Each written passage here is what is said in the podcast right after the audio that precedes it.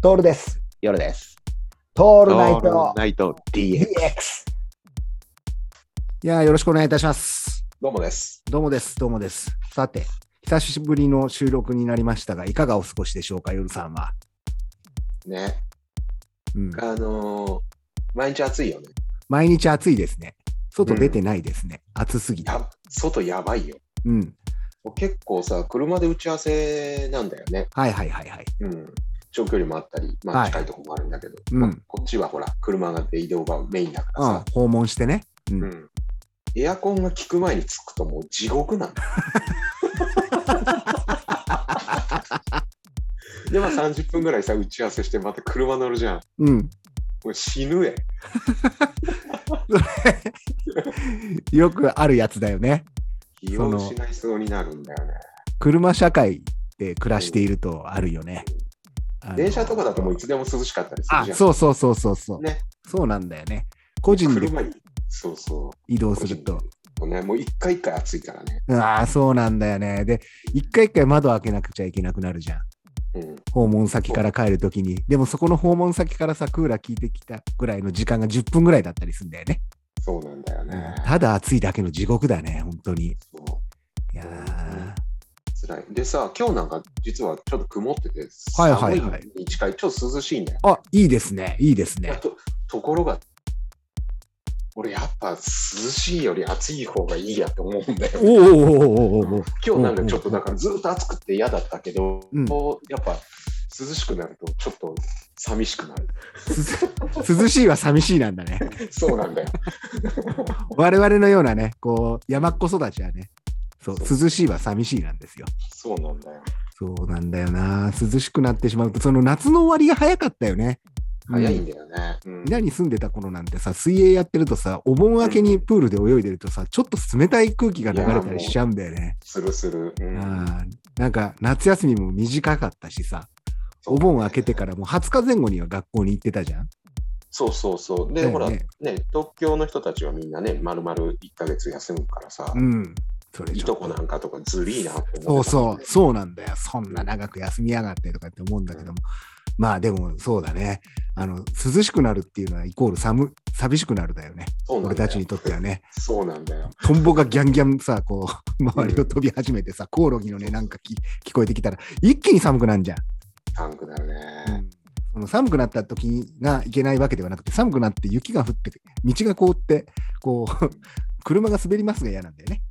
そう。もそうう誰も得しない。そう、誰も得しないんだよ。でもなぜか知らないけど住んでたね、僕らは。あそこに仕。方なくね。仕方なく住んでいたんだよ。 まあまだ俺住んでるんだけど。仕方なく住んでるんだ。そうだそうね。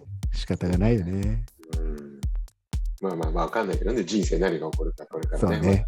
うん、多分なクアラルンプールに住むかもしれないしそ、れもあるわけですよそう。ねクアラルンプールに来る住む可能性もあるわけですよ。まだまだちょっとね、未知数ですよ、その辺は未知数ですね。あのー我々、これねはい、久しぶりに、まあ、収録してるんですが、今回から少しずつですね、メディアを、このトールナイト DX の発表するメディアを増やそうと思いまして、よっおめでとうございます。これラジオトークさんにですね、登録させていただいたんですよ。はい。うん、ただ、こう、まだやり方も全然わからないし、うん。相変わらずポッドキャスターとしてやっているんですが、ポッドキャストの登録者もあの別にそんなに増えてるわけではなく、うんうんうん。こうで、YouTube はもうやめてしまいますし、うん、あのー何をやってるかっていうと、50歳前後のおじさんがですね、2人でただただだらだら喋るっていう。酒を飲みながらね。酒を飲みながら。 あので、基本、収録形式でやっているので、とんでもない話になったりだとか、ちょっと人をディスっちゃったりする、利用規約にこう触れちゃったり悪す気る。はない。悪気はない。悪気はないです。悪気はないです。やる気はあるんですけどね、やるうん悪気はないんですよ。で、このおじさんたち何やってるかというとですね、あの、ネタを仕入れに東南アジアに遊びに行ったりはしているわけですよ。で、その東南アジアに行くのもですね、あの、なんでしょう、疑似恋愛をしに女の子を買いにとかってか、買いって言ったらいけないかな。こう、遊びに行くわけではなく、ただひたすらこう、無意味に動いてみるとかっていうことを50前後でできるかどうかっていうですね、遅れてきた青春をやってるわけですよね。やってるね。やってるんですよ。だからその向こうで、あの、路地裏のはいカはフェいでさ、カいフェというか、ね、あの、何もないはい何もなくはないけどさ、はい、何もないところですあのよ、ざ本当に。うん、あっこで喋ってる風でずっと毎回録音してるよね。そうですね。なのあで、このの状況だよね。ラジオトーク聞いていただいている方たちはね、あのそれを分かった上でそうだね。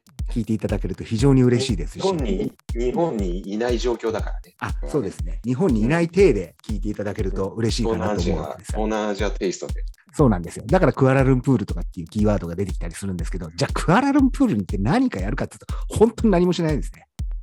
あのビルの管理しかないよね。そう無人 無人のビルの管理しかないよね、無人のビルの管理、本当にそうなんですよ。あの空港から街まで行く間に無人のビルがいくつもあって、そこを管理したらいいんじゃないかって、そういう仕事を捻出するようなことを考えてる2人であるわけですよ。もうそんなおじおじさんたちがですね、こういうトークを繰り広げてるんで、まあお、お聞きづらい部分もあったりだとかするとは思うんですけどもね。ラジオトーク始めちゃいましたよ、夜さん。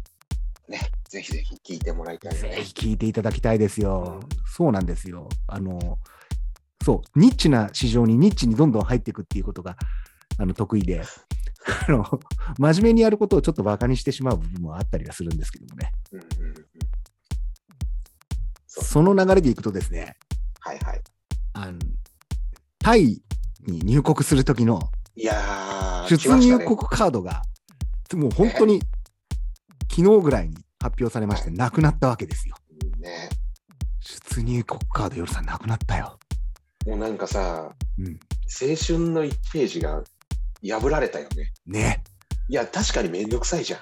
うん、めんどくさい。あの、俺だってさ、最初の頃なんてめんわめんどくさいし分かんないから全部トールに書いてもらっ て。そうそうそうそうそう、入国カードも出あの出国カードも俺が書いてあげるっていう、まあ、ローマ字で書かなくちゃいけないんだけどね。伝説のさ、いろいろ事件が、いた事件とかさ、あ、そうそう、ホテルの名前とかがわからないから、俺がね、スキットって書いてみたっていうね、イカ、イカホテルっていうのを書いてみたり、まあまあ、そんなのは甘いもんですよ。簡単なもんで甘すいよ。もんだよね。甘いもんんですよ。あの、慣れてくるとですね、東南アジア現地集合、現地解散になるじゃないですか。我々は。はい。まあ、タイに、まあ、タイに行ってもカオスクンピットの方とかではなく、カオさん通りの方に行って、ただ本当にひたすら沈没してるような生活なんですが、そこからじゃあ帰る段になってですね、夜さんはドンムアン空港、私は、あの、スクン、あースワンナプーム空港で別れたわけですよ。で、夜さん、ドンムアン空港から出国するときに、出国のカードがなくなってるいやー、もうゾッとするぜ。ね。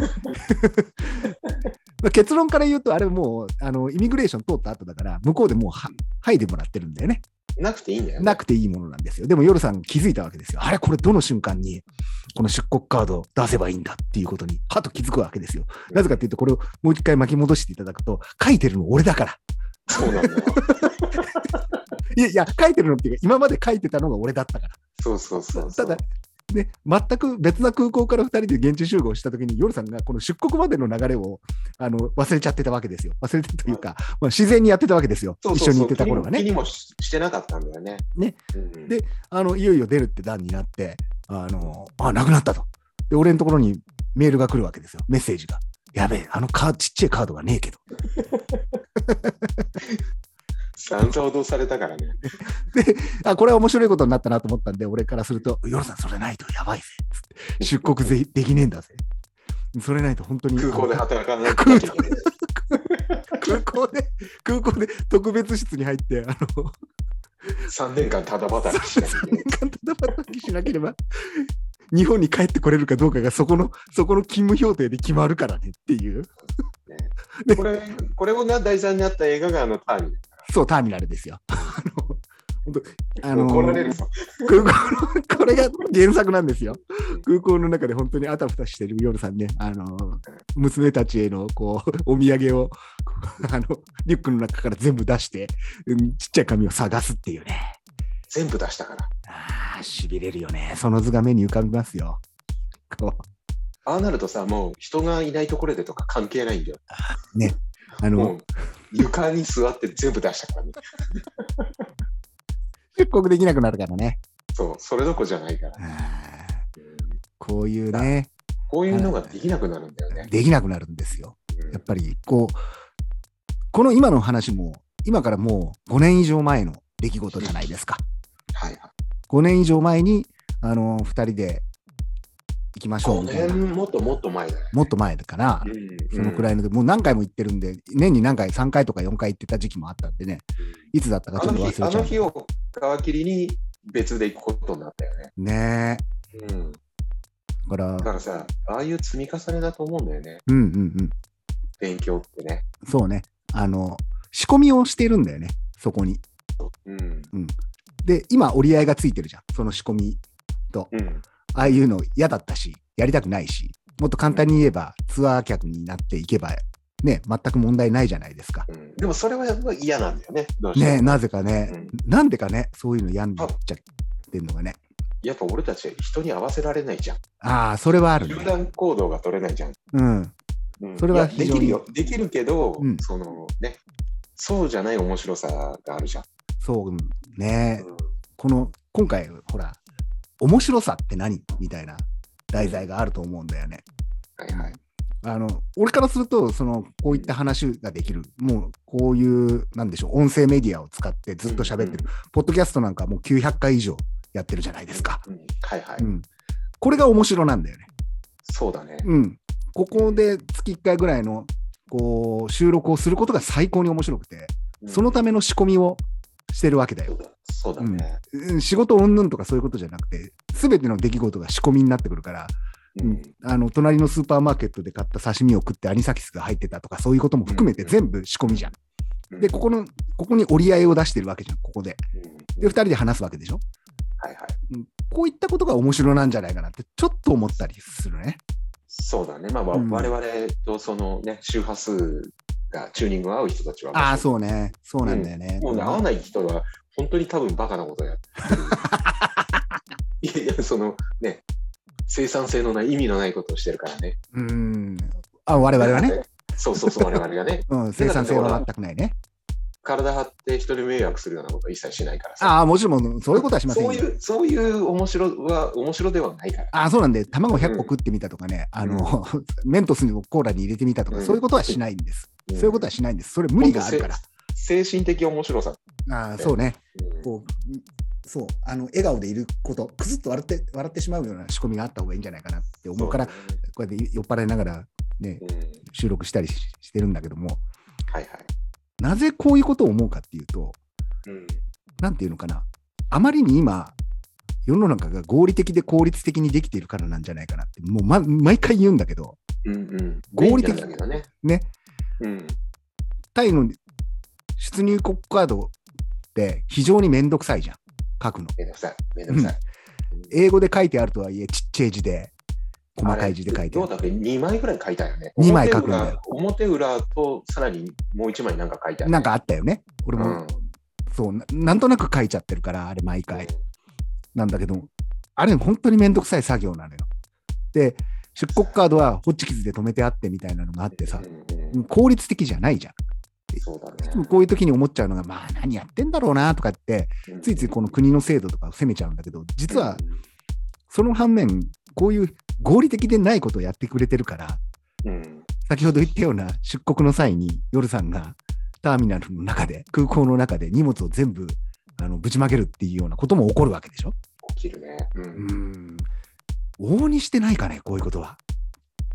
うん、そうだね。うん。生産性のあることばっかりやってたら、こんなこと起きないじゃん。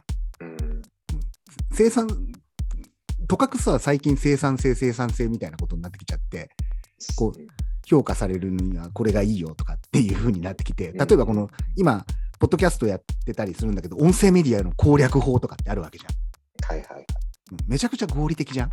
うんで、ね、えーフォロワーさんを増やす方法とかもそうなんうだけんど、でも反面さ、例えばの話、所さんは YouTube やめるとか言ってんじゃん。うんうんそうこれって多分そういうところに近づいてんじゃねえかなって思っていて、うんごあまりに合理的すぎちゃって、うん広告入れてっていう、うんまあ稼ぐ必要もねえんだろうけど、うんちょっと嫌気がさしてんのかな。っていう狭間もうもう面白くなくなったんだろうね、メディアとしてね。そうなんだよね。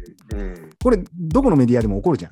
だからう、ん俺たちだってこの辺境ラジオみたいなことやっていてさ、うんこういうの周波数が分かってくれる10人ぐらいか、まあ、まあ、うん10人か20人か分かんないけどもさ、そういう人たちうんがわかん聞いてくれて、俺たちはあまり合理的すぎる仕事もやってたりするしさ、広告業界に関わったりね同時にね、うんでも、だからこそ非合理的なことをやりたいわけそうなんだよ。真逆をやる、やっぱプライベートはやりたいからさ。うん、うん、でも仕事は、どっちかっていうと、そっちの合理的よりだよね。ねえ、そうなんだよね。仕事が思いっきり合理合理に振っちゃってるから、非合理の方が、えー、なんて言うんでしょう。際立ってくるって言ったら変だけど、いや、本当にそうだよね。ね、光がそっちに差してるから影の部分がすごくでかくなってきちゃって、だからいいコントラストではあると思う。ね。俺最近さ、このコントラストがさ、もうさ、うんなんて言うんでしょう。あの仕事の方を照らせば照らすほど、闇が、うん闇というかね、影の方がでかいから、影の方を好きになってるんだよね、明らかにね。はういんわかるな。いいな。うんかつ、うん光が当たってる方とか、光を当てる方向のものって、俺じゃなくてももういいんじゃないかなって、ちょっとそうなん だよ。あるね。ちょっと飽きちゃってんだよね。うん。うんこれな俺、さ、ちょっと近い話でさ、ちょっとそううんずれるんだけど、曲を書いたりうんうんする、作ったりするわけじゃん。はいはい。だけど、あの歌詞とかも作るんだけどさ、うん、それは俺がやらなくていいんだよああ、なるほど。って思ってるんだよ、最 近。だから、もう、それはもう、うまいやつに任せて、うん俺はもう、あの、リズムとかさ、そのはいはいはいはい。あんまりみみんながまっとうに聞いてない影の部分が最高に面白い。あうあ、ん。そうね。あのーこんな感じがするね。うん。アレンジみたいな話になるのかな、それは。あ、もうもう、出来上がってききたものを。えーっと、作ると、作るアレンジも含めてだね。うんうんうんうん。一個の作品を作るんだけど、別にそれは、その自分が作ったからって、もうね、自分でやる必要もないし。なるほど、なるほど。うん。とかく、うん。なんでしょう。多分曲とかねでもそうだしさ、うん。俺が書くようなコピーライティングとかもそうだったりするんだけどあも。と俺、俺が書いたりする絵絵とか。ああ、そうね。デザインとかもそうだだよ、からやっね。ぱそういう、なんか作る部分ってさ、うん。あもうアイデアで終わるんだよ。手うん 手を手が離れると、手うんね。そうそうそう。制作もみんなできるしね。これ、俺、一重にね、うんあの、利益に結びつくからじゃないかなってちょっと思ってる。ああ、そうかそうか。うん。そうかこういうの出して、俺とヨルさんうんうのん、こう、二人よがりな話なわけじゃん。もっとうまく話せとかさ、言われたらう、んなんでそんなことやらなくちゃいけないのになってくうんるし、うんじゃあなんでやらなくちゃいけないかっていうと、それがフォロワー数を増やすっていう、数字を増やすっていうさ、うんこう、じゃあふ数字が増えたらどうなるの売り上げとかさ、利益が上がるからっていうところに結びついてると思うんだよね。はいはいはいはい。まさにこのゲームで得点を稼いでいくようなモードじゃん。うんうんうんだだからなんでヨルさんがさその自分は曲は書かなくてもいいなんて言ったかっていうとさ、うんおそらく曲書いた瞬間にそれがさゲームとして消費されていくからじゃない、うんうんうんそれはあるかもしれなういんね。ダメ出しもされこうしたらウケるとかっていうさままた商業ベースですよっていううんそうだね。おそらくそのじゃあ俺たちがじゃあなんでそんな曲を曲を奏でるでもそうだしさ太鼓叩くとかでもそうじゃんこうやって話するのって何かっていうと何か面白いからやってるっていうそうだ何か面白いんじゃないかって真似真似かもしれないんだけどもうんこうやってラジオトークでとか、ポッドキャスト聞いてる人たちでもさ、まあ、発信してる側の人たちが多くなってきてるからなんだけど、そうだね。やりてえからやってんだよね。うんうんこれが儲けてえからやるっていうのは、いや、一理、一理あるし、もう100理ある人もいるんだろうけど、それやってたらさ、飽きちゃうんだよね。 やっぱりや嫌になっちゃうんだ。そうなんだよ。そうなんだよ。飽きちゃうんだよ。うんいやりたくなくなるんだよ。そうだね。これおそらくさ、俺の、俺らの中で飼いならせていないものがあって、うん飼いならせない感情があるからなんじゃないかな。そうだね。うん、俺たちの感情を飼いならそうと思って、こうやってやったらうまくいくよって言って言ってくれるんだけど、俺たちの中の猛獣が顔を出して、猛獣かどうか分かんない、怠け者かもしれないんだけど、やらないよっつって鼻くそほじってるっていうね。そう。でも、もしくはそれでいいのって言われちゃうんだよね。自分あ、そうそうそうそうそう、それでいいのそれでいいおの前そ、それでいいのって言われちゃそうんうだよね。そうなんだよ。あの、とかくさ、理性で本能を抑えつけるような雰囲気なんだよ。うんうん、 これがあるから、だから合理的なものばかりがいいものじゃないっていうのも、実はちょっとあったりして、ただ便利なものはすごくあの好きなんだけどね。好き。うんなんでかっていうとさ、やっぱ俺らさ、あの、コンピューターゲームに代表されるようなものが苦手なんだよ。そうだね。うん。うんあの、マリオカートの下りでもそうなんだけ ど、マリマリオカートやると1位になるとかって最初夢中になっちゃうんだよね。違うことでもしし始めるよね、途中からね。そうなんだよ。夢中になるんだけど、マリオカートの景色が綺麗だなとかさ、うんこう、ずっと逆走でいいけるんじゃないか といかさ。行きたいなとかって思うわけじゃん。うんこれなんでじゃあゲームが苦手になったかっていうとさ、もうそこで競うことが、うん、は、 性に合わんのじゃないそうだね。うん。うん、そう、数字つけられて。そはすごくある。うん、誰かとその争う喧嘩じゃなくてね、うんうんうん。うん、その優劣をつけるポイントがやっぱ違うのかな。そうだろうね。嫌いだしね。うん。うん、先に作られたレギュレーションの中でさ、やるのが、とかく、あの、なんだろう、息苦しくなるんだよ。うん、せ 制服を着せられてさ、あの、そうだね学校行くようなもので、うん。だから逆らっちゃってっていう。逆らう前にはちゃんとやるじゃん、俺たち。ああ、そうだよ。そうそうそうそうそう。で、その嫌になっちゃう。うん使い方っすよね。そうなんだよ。そのやり方をね、あの真正面から受け止めてやっちゃうから、真剣にやるもんね。そうなんだよ。真剣にやるからこそ、もう心に豆ができるんだろうね。う、うんん、そしてすぐ潰れるから、ゲーム苦手になってくんだよ。なるね。で、ある時気づくんだよね。なんて言うんでしょう。あの、キングボンビーが現れるんだよ。俺らの前にはい。はいはいはい。桃鉄で言うところのさ、うん桃鉄とかやっててもすげえ勢いで稼いでんなとかって、もう額がインフレしてくるとさ、もう、はいはいもう本当、ちょっと飽きてくるんだよね。そういう、そういう次元 に。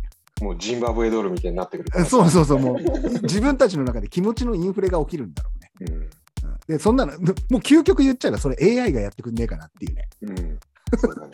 そそういうことが AI がやってくれませんかみたいになってきて、うん結果的にこうやってうだうだうだうだ、ただ喋ってるっていうことがすごく楽しいっていう、そうだね。ねうん、暇つぶしをしていることがすごく楽しいってことになるんじゃないかなっていう。うん、やっぱ、だからゼロいゼロ一みたいなことをしていくこととか、もうくもろ空想の中に逃げ込む、逃げ込むって言ったら変かな、空想の中で遊ぶってことが楽しくなるじゃん。そうだね。うまん、あ我々それ子供の時からのやっぱたしなみだったからね。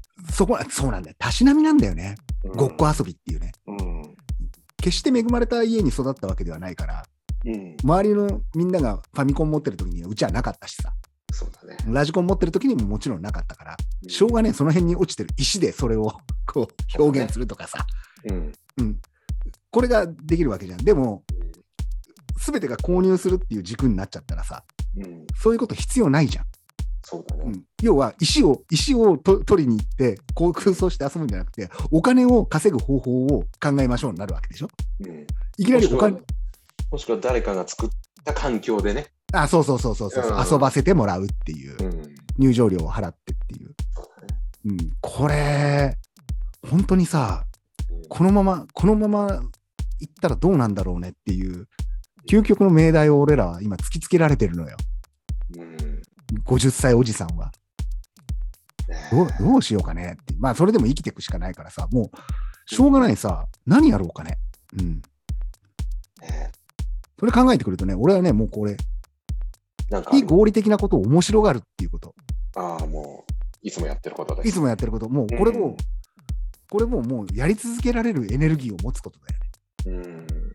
うん。エネやルっぱね、面白がりっていうのはね、うん、あの、一つ、あの、コンテンツであるよね。あそうだね私の中にね。うん、面白がりっていうコンテンツだよね。本当にその通りでさ、うん。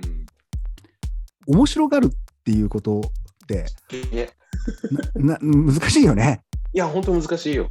うん、めちゃくちゃ難しいじゃん。やらなくていいとまでやって、うん、なんで俺こんなに辛い目に遭ってるんだろうっていう自分あー面白がれるかそうなんどかだよと思うんだよね。う、うんん酒飲みすぎてなんで俺痛風になってるなってるんだろうっていうね。うん、でも一回そこまで行ってみないとさ、どんぐらい痛いかわかんないじ ゃん。そうなんだよ。で俺はまだだ大丈夫なんだけどね。俺はがっつりもう痛風だからさ、うんもうこの季節すごく危なくて、うんあの 夏だとね、水分取らないとってなる、うんん、だけども、結局酒に負けちゃってるっていうかさ、負けてるって言ったら変だけど、まだ飲めんじゃねえかっていう、歯止めが効かなくなってる自分がいたりとかすると、もう間違いなく足痛くなってくるわけよ。こんなことやる必要ないじゃん。うんうんあとね、飲み行ったついでにまたどっか別な店に寄っちゃったりしてさ、で、そこにで仲人と仲良くなっちゃってさ、で知らないうちに家に帰ってきて寝てるっていうね。うんそうこだねれ、もうさ、合理、全部何にも合理的じゃないよね。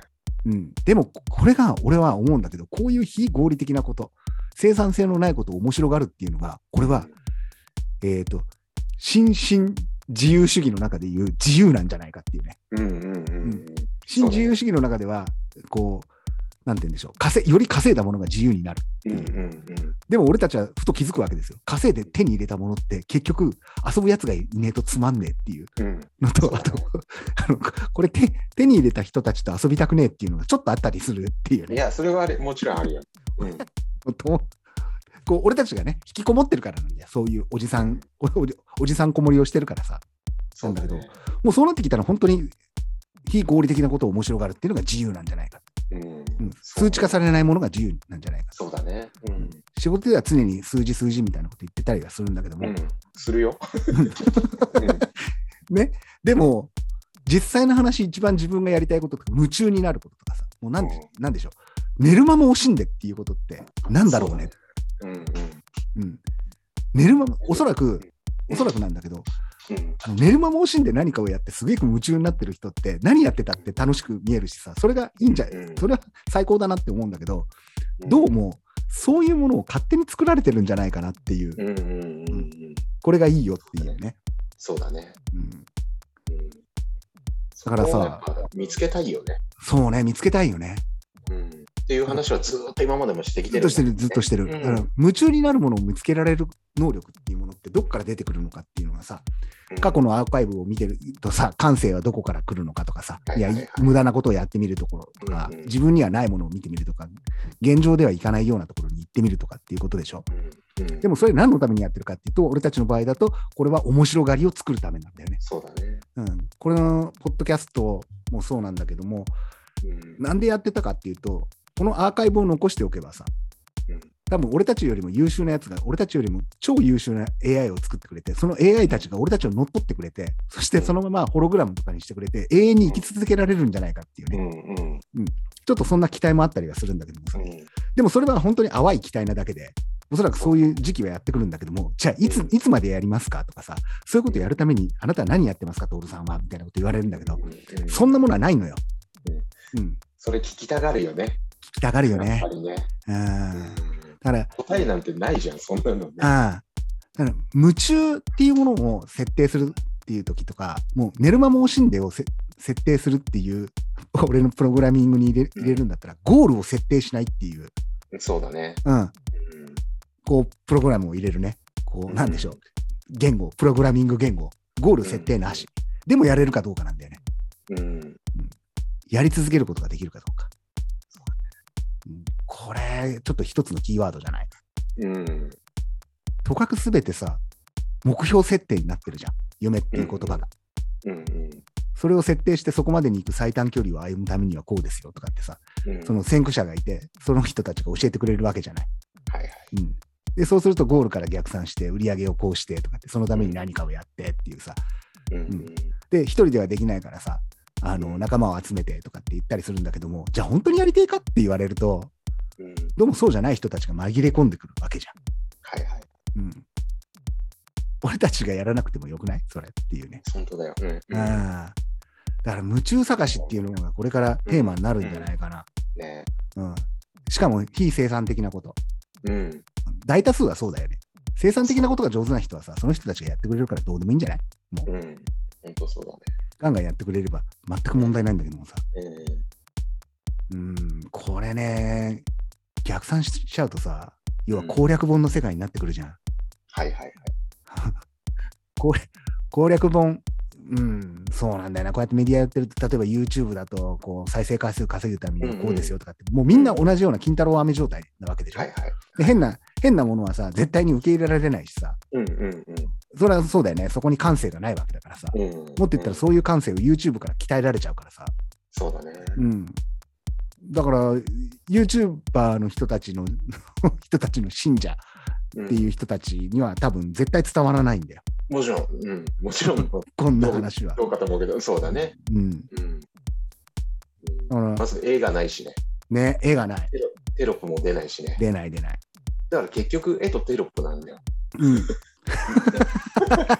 誘導されてるんだよ。そう。そうなんだそよう。そうそう誘導されてんだよ、そうやって。うん。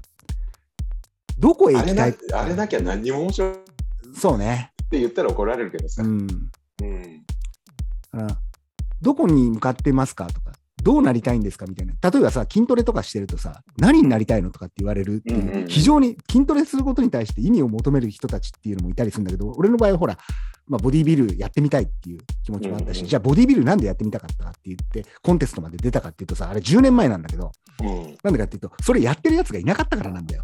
そうだね。うん、あと、俺の人生の延長線上にボディビルっていうのはバカにする対象だったんだよね。うん。こうあんなことやって、でもやってみねえと分かんねえみたいなところが、ぐいっと肩をもたげて、うん肩肩をもたげてじゃないな、こう、ぐっと背中を押されたんだよね。うんそして誰にも相談せずに始めてみたら、これが結構面白くて、今でも自宅でドレトレーニングするっていうコンテストすら出ないんだけどもね。うんでも、なぜそんなことやるかっていうと、こう見えない世界を見たいっていうところに行ってみたいのよ。うん。で、今、案の定流行ってくるんだよね。うん。すまごいさでにしそれ、それだよね。うん。うん俺俺結構、こう、自画自賛なんだけど、しめしめって思うのよ。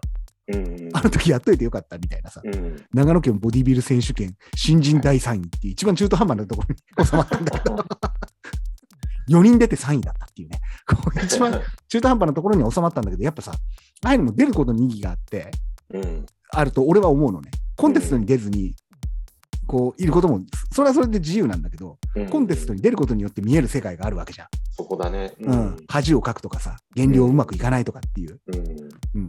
このなんていうかないやそれ言われると頑張ればできるじゃんみたいなさこうすればいいよっていう攻略法を言われるんだけど、うん。そのそのノウハウでは俺の本能とか、えー、と感情が動かなかったんだよね。そうなんだよああな。うん抑えることができなかっ俺たちに How to 本って通用しないんだよね。た。そうなんだよ。うん。だって、努力ではいけないところに行きたいわけじゃん。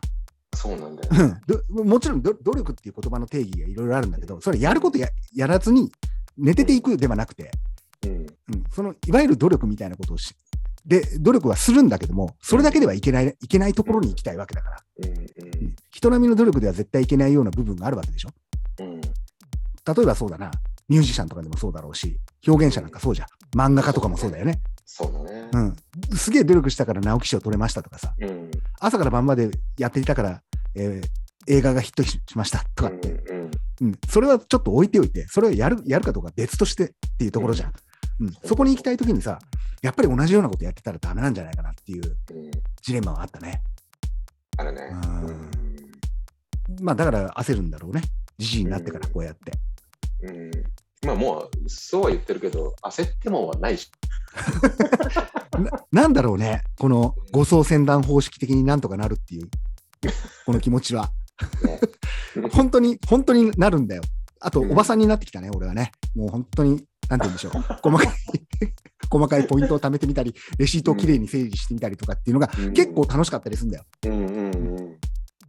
そういうのすごく自分の中、自分の中のトランスジェンダーなんじゃないかなってちょっと思ったりするんだけどもさ、うんうんうんなるほどねこうこううんこう、くあるべきがあるわけじゃん。はいはい。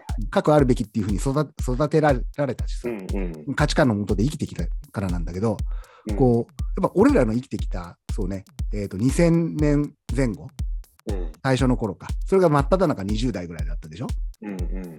1900 1990年代から2000年代までって何か資格を取って何かをやればこう一生大丈夫みたいな価値観もあったりだとかして失われた平成の期間があったりしてさこう人も多いじゃん俺とか夜さんの世代だとさ第二次ベビーブーマーで、そうそうそう。ね、アホみたいな人がいるからもうただ競争するしかなかったわけよ。うんでも今のほら Z 世代なんて言ってたじゃん、 そういうところはちょっとな,、うんなかったりするわけだから、うんこれはもう多分参考にはならないんだけど、あうのんとかく真面目に行きなさいとかこう、こう当てはめられたところに行きなさいって言われてるから、苦手なのが手を抜くとかっていうことがすごい苦手なんだよね。苦手だね。ね。うんうん、そういう、こう、なんて言うんでしょう、手を抜かないピューリタンみたいなところあるじゃん、うん俺もヨルさんもあ。練習したらうまくいくんじゃないかっていうところうのん限界値まで練習したくなるじゃん。なる。うん寝る間も惜しんでね。そうそうそうそうそうそう。うんでもうこれが、これ当たり前なんだけど、練習が目的になっちゃってんだよね。そうなんだよね。うん。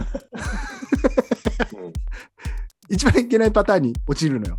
うんボディビルとかの時でもそうなんだけども、入賞することじゃなくて、酒を我慢して、うあのオートミールを食って、タンパク質を体に入れることが目的になってきちゃってさ、んうん体が動かないのね、もうね。うんもうもっと言うと気持ちも動かないわけ。なんでかっていうと、そのノウハウにがんじがらめになるから。うんでもお酒は飲みに行きたいしさ、そうだね。うん、そういうところが、多分俺らの常識としてがっちり染みついちゃってるから、うんちょっとそれを払い落とす作業なんじゃないかなっていうのは感じてそうね、でそれが払い落とせてきてるから、こういう表現も、ね、こうやってラジオトークみたいなことをするわけでしょ、真似事を。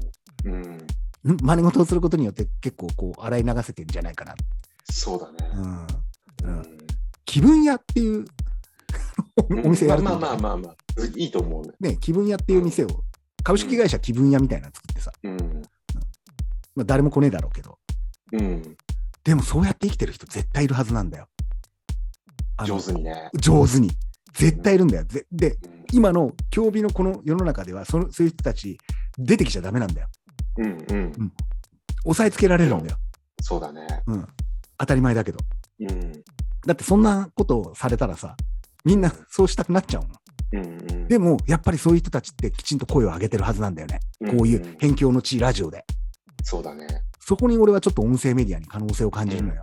うん。感じるね。うん。ユ YouTube でテロップと映像を入れて、そして人を誘導していくっていう、そのやり方ではないところで、うん。わけのわからんこと言ってる人絶対いるんだよ。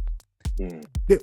それも、しかもわけもわからんっていうのって、多分、我々の教養とか語彙が少ないからっていう、たしなみがないから理解できないだけで、ひょっとしたらきちんと段階を追って、その人の言葉を追いかけて、例えば、えーやるんであれば、それを問声を文字起こしとかしてさ、はいはいはい。やれば、こうなんじゃねえのみたいな、パズルみたいなものが絶対起こってるはずなんだよね。うんうん。これは、すごく感じます。感じるね。うう。ん。だからこそね、キーワードとして、やる気を必要としないっていうキーワードがあるような気がす る。どううんうですんうんうん。なるほど。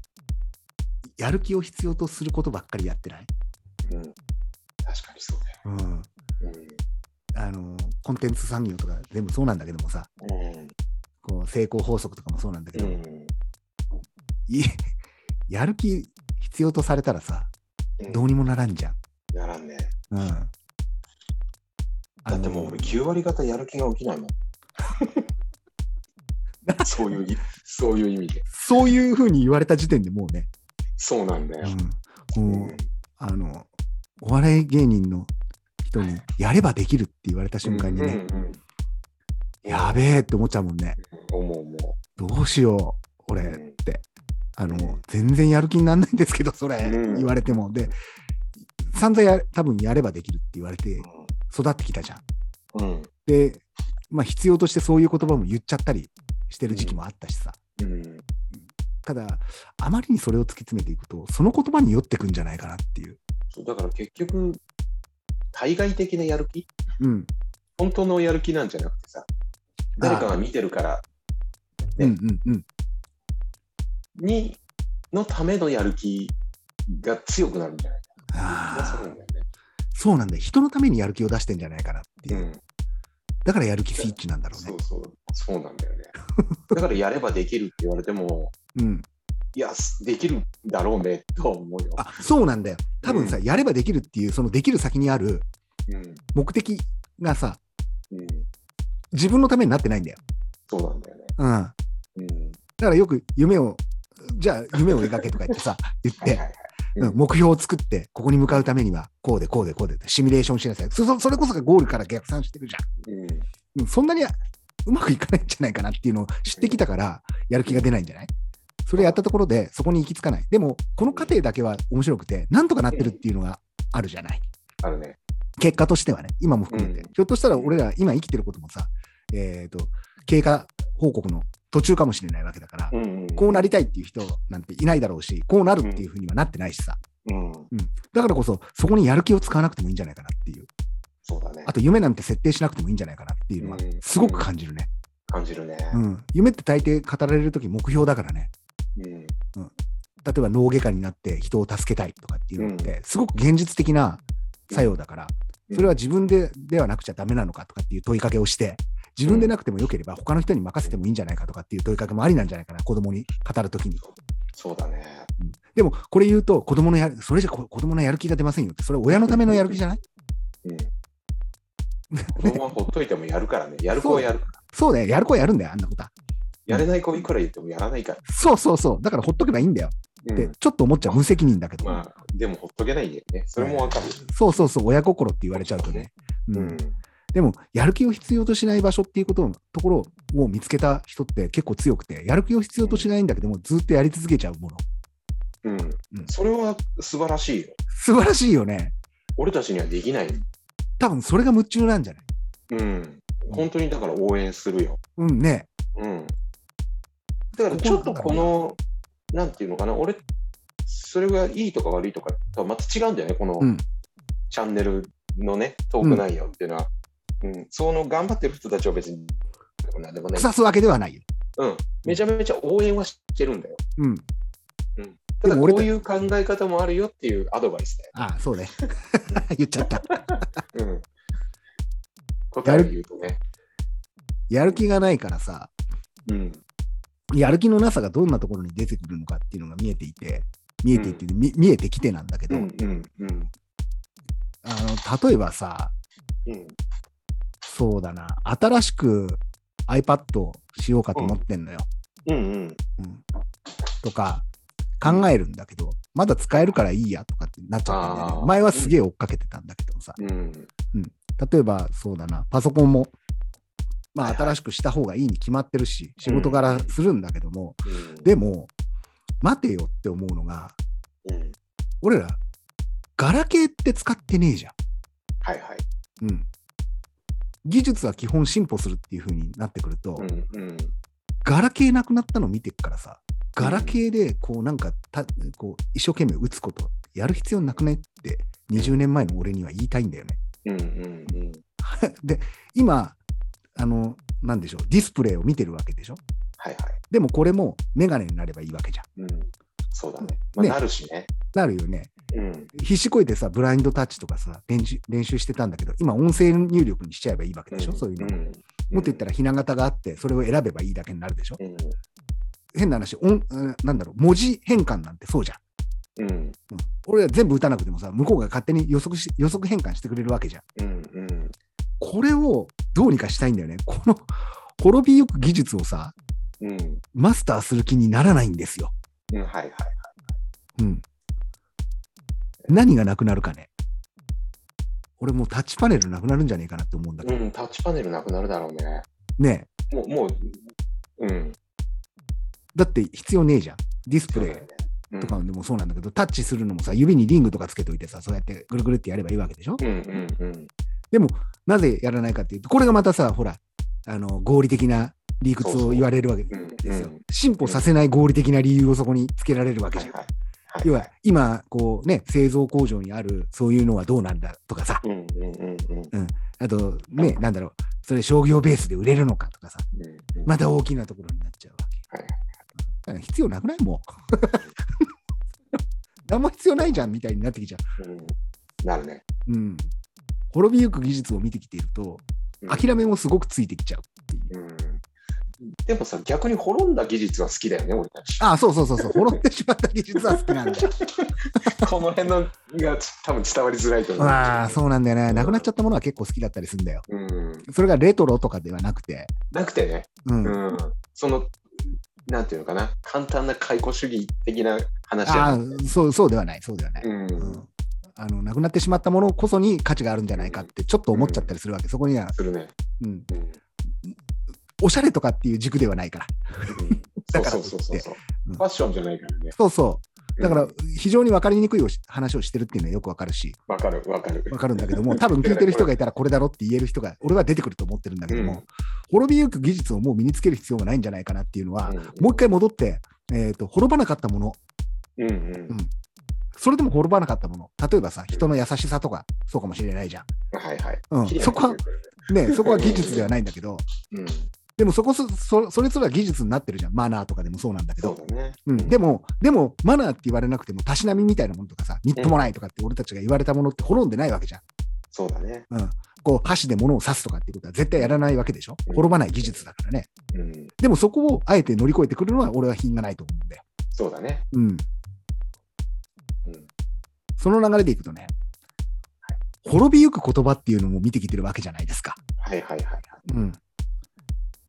こう、言葉ってどんどん変わるじゃん。うんだからさ、俺たちが若かった頃言ってたような言葉は、ま、全くないし、ないね。ないし、うん使うと古さを感じてしまうよね。うん。うん。使わないね。 使わないじゃん。こんな例えを出すまでもなく、例えばさ、うんそうだな、でチョベリバとかあったよね。恥ずかしいね。うん、使ってないけど、うん、使ってないけどね。もうちょっと古いと、こう、うん頭にくるってことをプッツンって言ってたよね。わあ、言ってたね。うん、鶴ちゃんのプッツン5に代表されるようにさ。うんうん。で、ストーカーっていう言葉もなかったでしょうんうんうん。だからストーカーっていう言葉が出てきた時って、ストーカーってみんな言ってた言ってたんだよね、ドラマでう。んうん。そうだね。うんそれすら今はちょっと馴染んだ言葉ではあるかもしれないけど、うんうん滅んでしまった言葉もあ、滅びゆく言葉もあるっていうのはさ、うん見ていて感じるんだけど、でも滅びてない、またここれですよ、滅びてない言葉もあるわけですよ。うん。これも不思議なものでさ。だから、古典の言葉とかってまだ残ってるわけでしょ、リズムよく。そうだねうんうんあれも不思議なもんだよね。うん。あの、なんだろうね。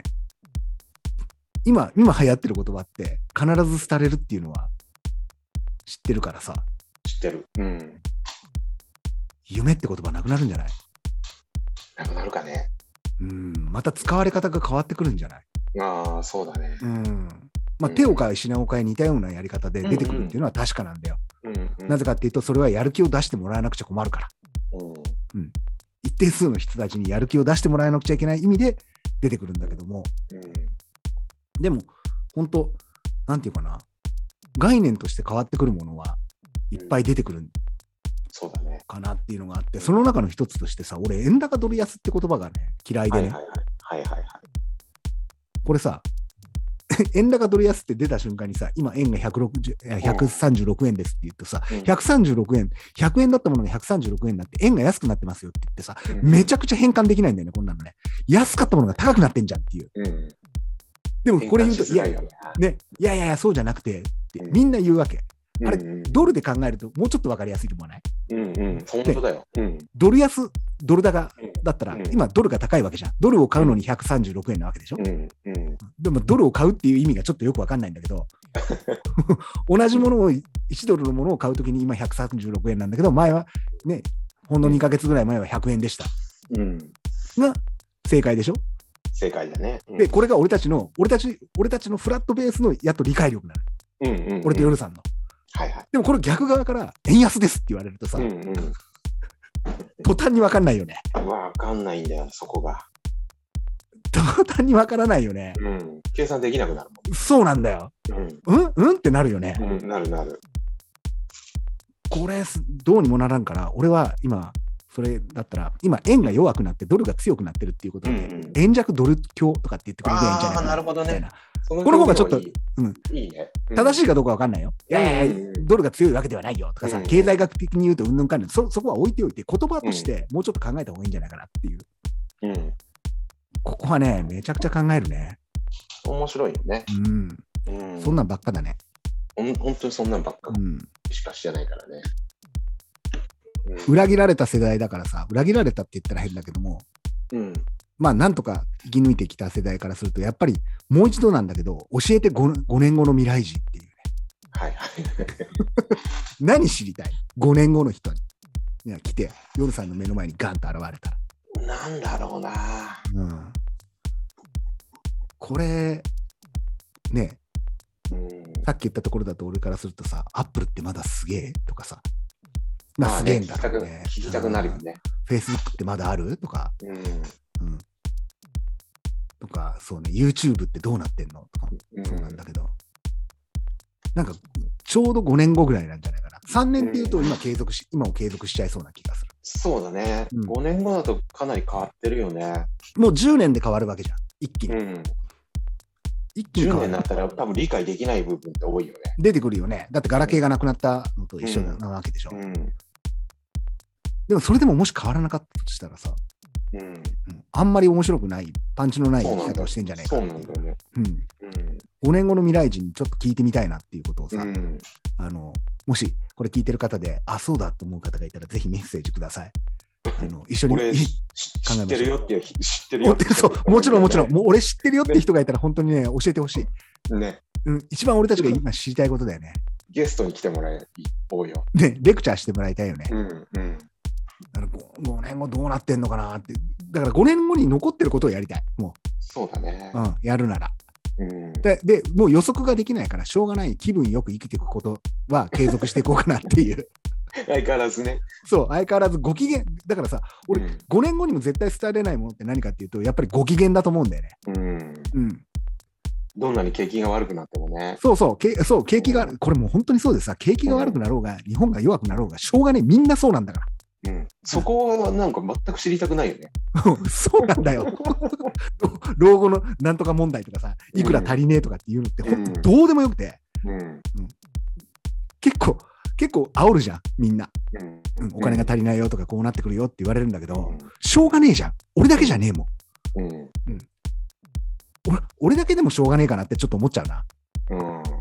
どうなんだろう。別に努力してるわけじゃないし、うん。うんそのやれって言ったことは大抵やってねえしさ、まともな就職もしてねえしみたいなこと、うん就職活動なんか一切してなかったからさ、 もう偉そうに言えないんだけども、うん。だったらしょうがねえやっていうふうに、俺は飲み込んじゃうから、そこうで、ん。うん。多分もうどうなってるか5年後の未来人にさ、でも言ってほしいのはさ、俺と夜さんの人生だけはポジティブに言ってほしいよね。あの、あんまりね、マイナスなこと言われるとちょっと辛いからね。ね。うんもうお親が死ぬとかしょうがないかからら。それはもう自然の流れだけどさ。うん。ら。なんかね。あまりにショッキングなことはやっぱ嫌だ ね。そこはちょっと優しめに教えてほしい。そうだね。うんしたらあ5年後にお酒飲めてるかどうか知りたいよね。あ知りたいね。ううんやめてるかもしれないな。そこに使うのね。大事な、大事なシェンロンに聞くのにね。それ使っちゃうんだっ ていう。だからそうなんだろうな。とかくこう幻想を追い追いかける競争の中にいるわけじはいはい。ゃん。うん、おそらくこれ幻想だと思うんだよね。うん未来なんてものはさ、うん来てねえし、5年後の未来だって知らないわけだよね、うん俺は。うんまあ、夜さん知ってるかもしれないけど、うんでも知らなければもう幻想を追いかける競争になって、そこに競争が入っちゃうとさ、うん常にそれはノウハウになって、うんこうやってやるといいですよ、広告はこうやってかけるといいです、こうですよ、最先端のマーケティングの方法とかってなってくるわけじゃん。うんずーっとだね。そうだね。うーんあのーこればっかりはどうしようもない。誰かが仕掛けてんだよ、このゲームを。もちろんそうだね。うん。降りることができない。うんどうしよう。だからもうそこにいるしかないのか。いや、これもうね、知ってる人だったら、じゃあお前降りりゃいいじゃん、そっからって言われちゃうんだけど。 はいはいはい、うんそういうことじゃないんだよね。そうね反面、反面、降りたくもないって いうのがあったりするうのん、よ。もちろんもちろん。うん、こう、なん降ていりうかるなつもりはないよ。あー、奴隷ランドみたいなところで、苦しんで生きてるのもちょっと楽しかったりするっていう。うん、その両面性があるからいかんともしれな言わいれんだたけどやり方はちょっとできないけどねってういんう。、うんそうそうなんだよ。うんそう。幻想って見えちゃってっからうん頑張れない部分があって。うんいや、本物の自然とかって言われりゃさ、あの、うんおすいや、やべえ、これ言ったら多分ヘビもいるんだろうなとかって思っちゃうんだけど、これ幻想だからバーチャルの世界だなと思った瞬間に、俺、本当にあの、オキュラス使ってるとさ、無茶すんのね。うんうんあの、結界の外に出たがるとかさ、うん、いや、そこなんだよね。うん、やっちゃうんだよ。あと、うんイイグアスの滝からさ、こう飛び降りるっていうのができんだけど、うんこう 3D メガネでね、こううんバーチャル空間にいると、すごいんだよ、前も言ったんだけど、すごいんだけども、結構無茶しちゃってんだよね。うんこれ、だったら、こうななんでかっていうとそれ、それができちゃうからなんだけど、うんだったらスカイダイビダイビングやれやっていう、はいはい。ここに保険かけちゃってるからさ、うんちょっと飽きてんの、もうバーチャルの中で、うん、楽しいけど、ど。うん、スカイダイビングやったら死ぬかもしれないじゃん。そうだね。あれパラシュート、パラシュート開かなかったら死ぬぜ。えっとね、この間も話したけど、そ れ飛び降りだからね。 単なるねこれってさ多分今の俺らがやってることに似てんじゃねえかなと思って、うんなんか生産的なことをやるっていうのは幻想的なものを追いかけるからうん結、構無茶しちゃってんじゃない、うんうん、うん、そこの幻想だって分かってる人たちはさそうだね。いつまでもそのイリュージョンを見せ見せ続けなければいけないからさうん、こうだよこうだよ映画だって極論すりゃさ映画とかテレビだって YouTube もそうだよ光の点滅なわけでしょ、うん、こうやって俺らが話してることだって音の波長がさ波として流れているだけじゃんうん、そのその幻想を聞いていてこう影響されたり感動したりするわけだよねうん、やばくねやべえね。うんやべえよどどっか奪われちゃってんだよ俺らのうん、こう本当に目的手段が目的化しちゃっててさ、うん泣くために映画見るみたいになってるんだけど、はいはいはい。心の底から泣けることっていうことに、が原風景にねえと、うん全部操られるよね。うんうん。この競争の中で。そうだね。俺最近泣けるけど。これなんでかね、じじいになると泣けるっていうけど、本当に泣いちゃうんだよね。トールもそうでしょうん。もう知らないうちに涙が出てきてる。あの、涙腺崩壊マシンを入れられてるね。やばいよね。やばいやばい。こんなはずじゃなかったよね、俺たち。もっと汚い心で生きてきたはずだねそうそう。常に車に構えて、そう信じてたのにね、ね。へそを曲げていたの に、真正面から受け取ってるよ。うんもうね、だからさほんとみそこがみんなよりもしかしたら俺たちは下手くそかもしれない。あそうなんだよ。そこがね、上手じゃないんだよす。素直じゃなかったからさ、そこの自分の変化に驚きだよね。う。うん。あの、間違いなく、俺たちは前から言うように宇宙人が来て感情増幅マシンを入れられてんだよ。ねうん。だだからあかんまりら、怒らなくなったしね。あ、怒らなくはなってきてるね。うん、だから、こう、なんて言うんでしょう。勝手に耳の後ろのマイクロチップ入れられて、入れられてるよね。うん、エフェクターを入れられてないとこんなに泣くはずがない、俺たちがね。そうだね。うん。うん。多分操られてるんだよいな。やー、もちろんそうでしょうね。それがどうする5年後の俺たちだったら。感情垂れ流し状態っていう。 5年後の俺たちがこれをチップ埋め込んでるかもしれないんだよ。あ、そうだね。うん。感情垂れ流し状態のさ、俺たちって面白いかもしれないよ。うん、うん、あの、もうすげえ、みんなに、みんなに言うんじゃないいろんなところ行って、やればできるっつって さ。泣きながら。若い子たちに向けて。夢はつかむものだっつそっうて。ゆ夢は見るものじゃなくて掴むものだよっつって。俺俺がマクドナルドでチェン店長してた時にはさってやってもいいやめろ、その話は。もうそれしかないようん、そうだよね。そうそんこでもいいからさそうやって感動する話のプロットの中に入れてうん感動話をする感情屋になる感情屋ですよ気分屋と感情屋ですようんだからこう感情を動かすビジネスっていうのって俺なんかずりんじゃねえかなっていう、うんうんうん、こうやっぱりその先に数字が待ってるような気がしちゃってさうんうんそうだね。うん俺俺は泣かされてる側がこんなこと言うのも偉そうなんだけどねうん泣かしてる人たちに文文句言うならいいんだけどもさそうじゃなくてうん泣かそうとしてるわけだからさそうだね。これも計算されたあれだからね。ねえうんどうなのかねこの感情が動いちゃうっていうのはうんいかんともしれないここれを押さえつけられるから嫌なんだろうな、そうだね。うん、これを利用されてるって俺らの生の感情を利用されてるって思うから、うん感情ビジネスみたいなことをやってる人たちっていうのこいう人たちのことをインチキ臭く思っちゃうんだよね、うんそうだねう。ん、で結局それは何でかっていうとその人たちが悪いわけじゃないんだよ俺たちの中に受け取り方が悪い部分があるんだよ確かにね。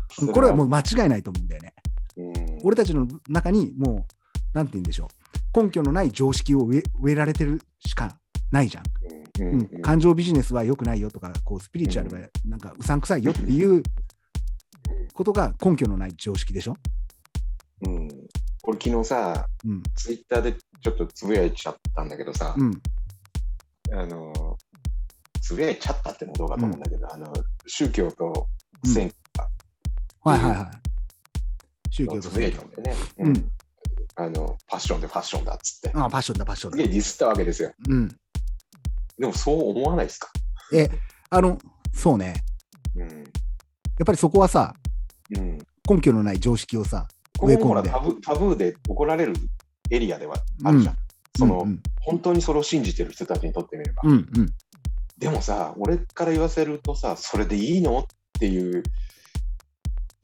逆に心配してるだけなんだよ、うんうんうんうんっていうね、夜さんの中でね、俺の中でね。うん、うそこなんだよねだからその部分がさどうして俺たちは作られたかなっていう、んうんうんそそれももちろんそうなんだよパッションパッションっていうのもさ根拠のない常識じゃんうんうんで俺思うのねその根拠のない常識を疑っている俺たちの中にある根拠のない常識があるんだよ、そうなんだよね、うん、根拠のない常識戦いになってるからさ、なってるね。うん、ななんでだろうねってもうちょっと俯瞰した目で見るとすごくメタな考え方なんだけども、はいはいな何を根拠のない常識同士で戦ってんだろうっていう、 うんうんめちゃくちゃ不毛な合戦が行われてるわけじゃん。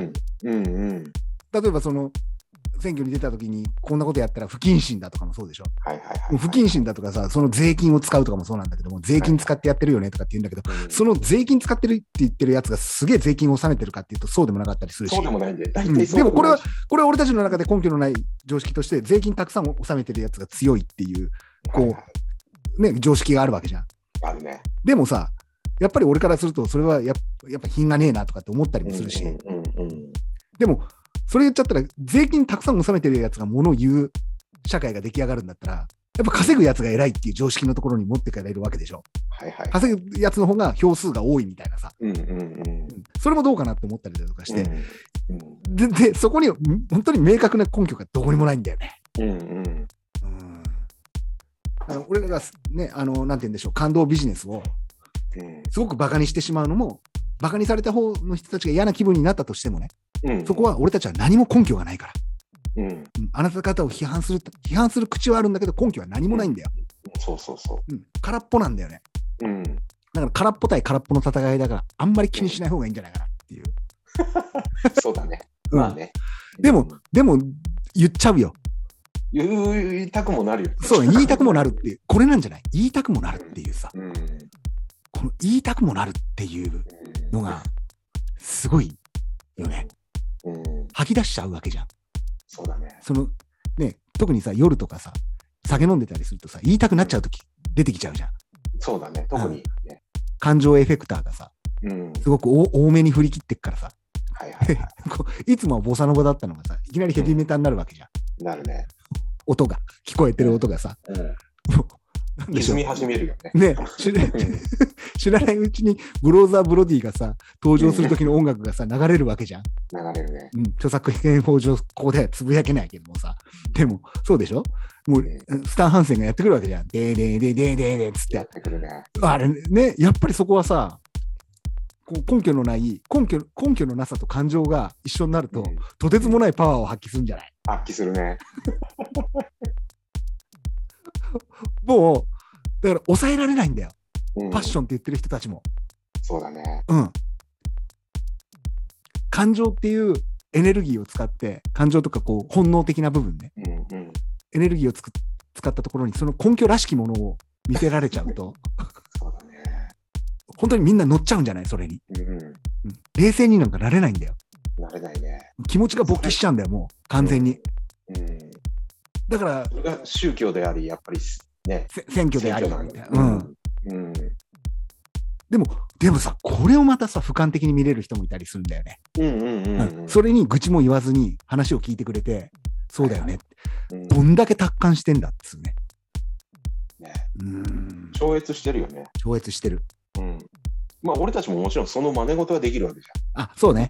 そう、そうな、ありたいとは思ってたりするしゃん。思ねっ。たよね。あまあ、だこかのらささ、ほら、本音でトークしちゃってるけど。うん。だから、結局さ、その、スピリチュアルでもそうだし、選挙でもそうなんだけど、説明の上手い人っていうのが、うん。うんうん。もっともらしく、そのこ根拠のないそう、そうそう根拠がないことが前提こね。こ大事、もっともらしくなる。もっともらしく説明の上手い、太鼓持ちのビジネス芸人っていうはいはいはい。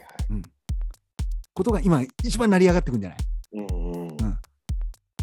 自分が何かを研究してるわけではないしさ、うん。編み出した技わ技ではないわけじゃん。そこ行くとザコシは研究してるからね。徹底 徹底的に研究してるからね。あの人は。え もうそれ一番言われたくないだろうね、本人がね。ね。修太郎さ んが。一番言われたくないんだろうね。うん。それ言われたらキャラ崩壊しちゃうからっていう さ。あれをこうナチュラルにややりたいからっていうことなんだろう多け分どバカリズムより計算してると思うあ。そう そうなんだろうね。俺たちもそういうの好きだからさ。うんううん一番やっちゃいけないのがさ、こうメタ語り、俺たちも業界メタ語りとかしちゃうんだけども、それって説明の上手い人になり下がっていくわけよ。クリエイトしてる人じゃなくて二次創作になってくるから。そうだね。うん気そをれつけがあなるきかゃらいけないとこだよね。ね、だから、こう真正面切って仕事の話とかも 批判すんだな、俺がな、俺がうんするんだけども、結局そこは説明のうまさでごまかしていくっていう、はい根拠があるわけじゃないのよ。うんうん。だから根拠があるように見せていくわけじそうだね。ゃん。うん。あの、権威的なもので、何々大学で研究されたとかさ、うんえーなんなんとか市の免許を持っているとかでもそうなんだけども、うんそこになんとなく説明のつきようがあってさ、説明が下手な人もそれを使うと説明がうまく見えるっていうね。 もうでも結局嘘くさくなはなる。どんどんね、うんどんどんね。で、これもそうなんだけど、理系とか文系とかさ、言われてもはいはいそうだし、これ、科学的な根拠、科学的が一番危ねえじゃん。でもうんね、うん科学的な根拠があるから、水に優しい声をかけると綺麗な結晶になるっつって、みんな騙されたじゃん。うんだからさ、やっぱみ騙されるみんなが 悪いよ。みんな結局騙されて生きてるわけだからさ、毎日ねえうん誰かに騙されて。どう騙されるかだよね。そうそうそうん騙される側の熱の入れ入れようになってくるんだよね。う。うん、そうだね。そうね、もうそうなっちゃうかな。騙され方が上手な人うん、になるしかないんじゃないなるしかないうね。ん。騙す側、騙す側って言ったら変だけどもさ、うん うん偽善ぐらいにはなれるんだけどさ、偽善をさらに上に行く虚偽善みたいなさ、鋭くなるね。そう、すもうもう結構さ、正しく見えちゃうんだよね。マイナスかけるマイナスがプラスになるって言われて、あ、そうですかって納得しちゃったような感じがしちゃうのよ。本当に心の底からマイナスかけるマイナスがさ、プラスになるって思ってないじゃん、みん な。うん思ってないよね思。ってないじゃん。なんとなくそれ説明されてさ、すげえ説明が上手い人とかさ、東大出てるとかって言われてる人がうん納得してるからそうなんだみたいにさ、うんなってるわけでしょゼロってなんだよって思うとかねあ、そうそうそうそう、そのもうね、考え出したら夜も眠れなくなるわけじゃん。ね、 みんな、うんで、で、結局そこに対する言葉がないからさ、すごい人たちの言葉を借りてきてさ、こうやって話すしかなくなってくるんだよね。うんうんそうだね。もうだからさ、うんこれ結構確信につついてくるんだけども、うん根拠のない常識をうん洗い流すポジションをはいはい。そろそろ取りたいんだよ。なるほど。うん。それを俺たちは考えなければいけないんじゃうない、んうんなるほどね。なんでこうやってさ、不不毛な議論をずっと1時間とか2時間とかしているかっていうと、うん洗い流したいんだよ、夜さんも俺そも。うそうだね。例えば、もっと簡単に言うと人を恨む気持ちとかさ、うんうん羨ましがるとかさ、うんうん。悔しがるとかもそうなんだけど、人は人でいいに、いいって言ってる割には、うん羨ましいんだよね。うんなんだろうねって。それはなんでかっていうと、根拠のない自信、あの、常識があるから。そうだね。うんその根拠のななさを、そろそろこう仕分けしていくっていうね。はいはい。大事だね。じゃないもう、ただ、もうちょっことれ楽になりなれるかな、俺たち。なれるんじゃ ないただ、手先が器用じゃないから、そうだ仕ね。分け作業が下手くそなんで。そうだね。うん。左の、あの、左の茶碗にある1000粒の小豆の中から、一粒だけ白いのを見つけ見つけ出しなさいとかって言われた時点でやりたくないでしょ。あ氷どうあの発見をするよ。どうやってあの楽にやるかをうん多分すげえ時間をかけてそうそうそうそうそう。考えるよ ね。考えるすげえんだよ。すげえ長い時間をかけて。そう、そうなんだそよっ。ちそっちが大変、そっちが面白く面白くなっちゃう。そう。もうこれ完全に、あの、脳みそが根拠のなさをもっと追求することになっちゃうんだよ。ダメだな、俺たち。それを上手に拾うノウハウとかさ、考えるでしあょ。のうん考える。いきなりさ、だから、ね、根拠のないことをなくしたいにもかかわらず、いきなり合理的っていう言葉が入ってくるんだよ。うん、やだだからね。こうやってあれだよ、人間は文明を築いてきたんだよ。 俺たちみたいな、そうか、こんなこと言ってるやつが。そうか。うん、これふ、これ間違っちゃいけないのが、根拠のないものに根拠をつけるっていう作業じゃないのよ。そうだね。それをやりたいわけではないんだよ。根拠うんを突き詰めていって、これが正しい、うん正しい、かなり正解に近いみたいな、うん例えばレントゲンを取って骨の構造がとかさ、あとそうだな、はい脳みそをパカパカッと開けて脳の構造がとかではないの。うん、うん、数学的にとか数式を使ってではないのよ。はいはいいかにこの根拠のないで我慢できるかっていう、 この根拠のないにきちんと付き合えるかってことを考える。で、なおかつ非合理的に生きたいって言ってるから、超わがままなんだよね。最低だよね。うん難しいんだよ。だから、洗い流すもポジション取りってすげえ難しい。自分の頭に洗車機をかけることができてないんだから。そうだうんね。で、ほら、今俺も言っちゃったんだけど、洗車機にかけようとかって思っちゃうわうけ。ん、うん、うん。手洗いが楽しいって言ってるにもかかわらずさ、そこになんか見つけるんじゃねえかって最初の方言ってたんだけども、ねうんここに非合理的になんで手洗いなんかするのっていうところに面白さがあるにもかかわらず、なぜか知らないけど、常識を洗い流す作業だけは手っ取り早くやりたいんだよね。そうだね。いやー、本当にそうだ。ーね。うんだから、ズルが得意じゃ得意得意。ん。ね。俺も得意得意。ボディビルやってる時に本当思ったもんね、もう筋肉めちゃくちゃついて、こう、うん皮が貼り付けるくらい減量できる薬ねえかなって、本当に思っちゃうんだよね。うん。うん。本当に思っちゃうんだよ。全くさ、生活に必要ないにもかかわらず、うん。そこが多分俺らの中にいる、なぜかこう、そう、飼いならせていないいるね。何かがいるんだよ、猛獣が。うん。だから、どうなんだろうね。もうこれ練習するしかないんじゃないそういう価値観を変えていく練習。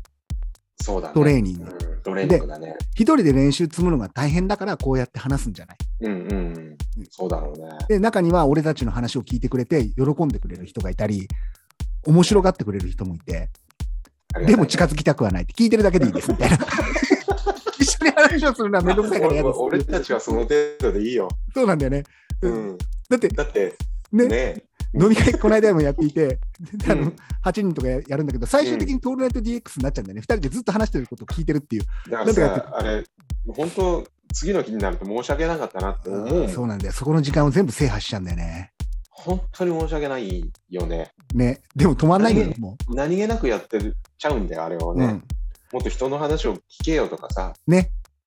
本当ま反省するんだけど、どうしてもでやっちゃう。やっちゃうんで、だからもうしょうがない。俺らはもう単独ライブ、謝っとかないとねう。ん、独演会にするしかしょうがない。うんだからこれも延長線上で、せっかく新しいメディアがでできたから、ラジオトークで聞いてくれ、くださってる方がいたら、今度オフ会って、で独演会にしよう。独演会。。俺たちが2人でずっと喋喋ってるのを聞いてくれる人たちを集めて、そそのの人人たたちちにいいによっていう人に向けてね。でそこ、それを飲み放題でナイアドでやりますとかっていう企画にしてやんないと、そうだね。あの全部の時間を埋めちゃうから、俺たちの言葉で。うん申し訳ないよ。うんこれだから、そこで、でもそれをやることによって、俺たちはその洗い流すポジションの価値観を手に入れるわけだからさ、そうだね。うん、このトレーニングだよね。だから一つのトレーニングとしてさ、例えばさ、どうなんだろう、目の前にある、例えばそうだな、ただであげるものをあげますよって言ったものを断る勇気があるかどうかなんだよね。ああ、はいはいはい。本当に欲しいものを断られ断るかどうかなのよ。いやー、ここは戦うよね、やっぱり。うはん。だから前言ったようなさ、シェンロンが出てきて、あなたいにはい。あげあげられるものがあるよって言われたときに、うんいや、シェンロン、僕はいいですっつって。うんなかなか男っぷりがいいね。すごい男っぷりだよね。うん、でも人間はほら、そこの欲望がね、一番うん。いるのかなそんなやつ。もう、そういうのをさ、言葉にするとさ、例えばだよ、色即是空みたいな言葉にしてさ、また仏教が上手なこと言いやがってとかさ、ほら、また言葉にやられていくわけよ。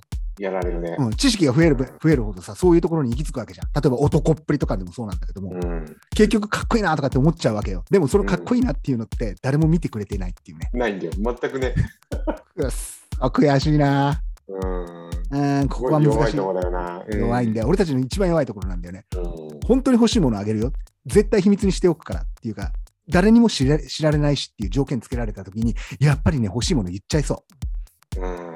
うんか、もしくは欲し、なんだろうな。違うものに置き換えられるかどうかだよね。う。本あ当は欲い。しいけど、それは言えないけど、ちょっとかっこつけてこのぐらいならまあだ許せるあー、そうだ。ほら、まさた言っちゃってるんだよね。そうやって ね。かっこつけちゃってんだよね。そうなんだよ。うん、もうそのかっこつけの根拠のないかっこつけっていう常識がさ、もう俺たちをさ、苦しめてるわけじゃん、こんな苦のしめてるよ。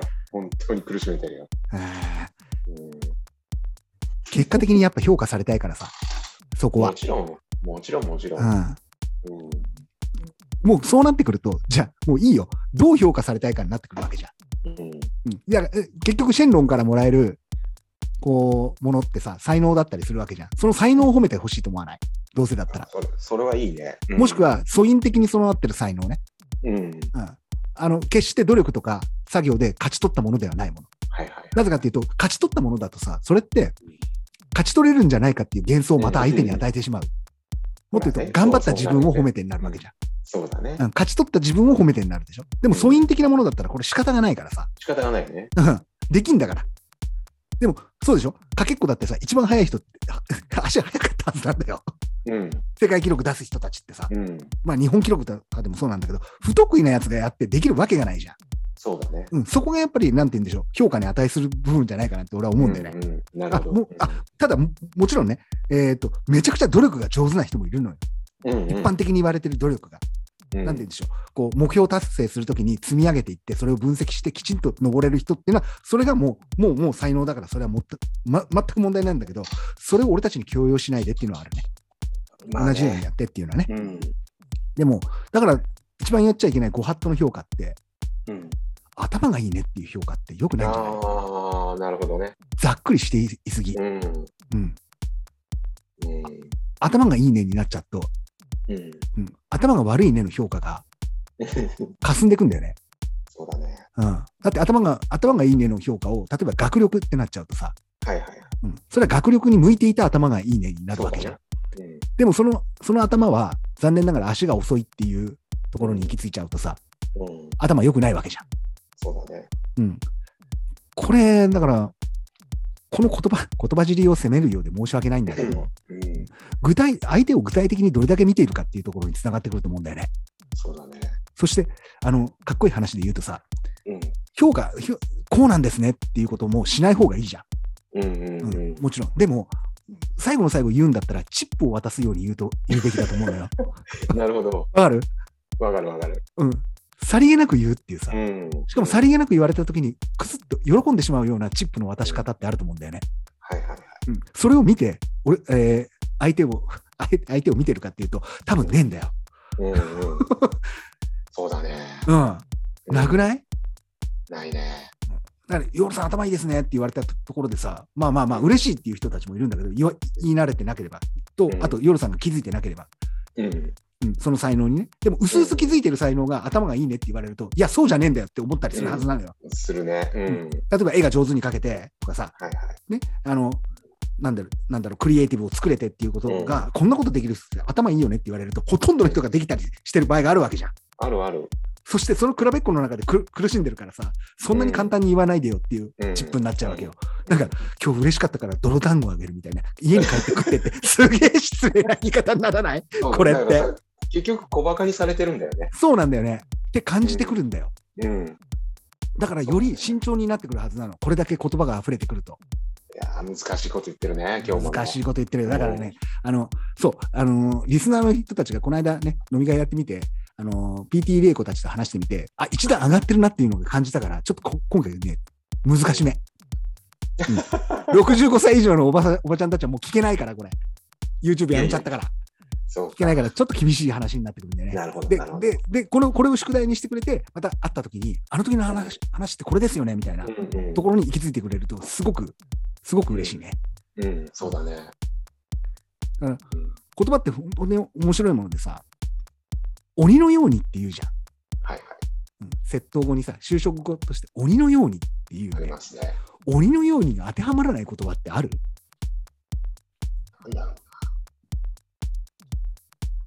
鬼のようにって言い過ぎじゃない割と使われてるよね。俺はあんまり使わないけど。ううんん。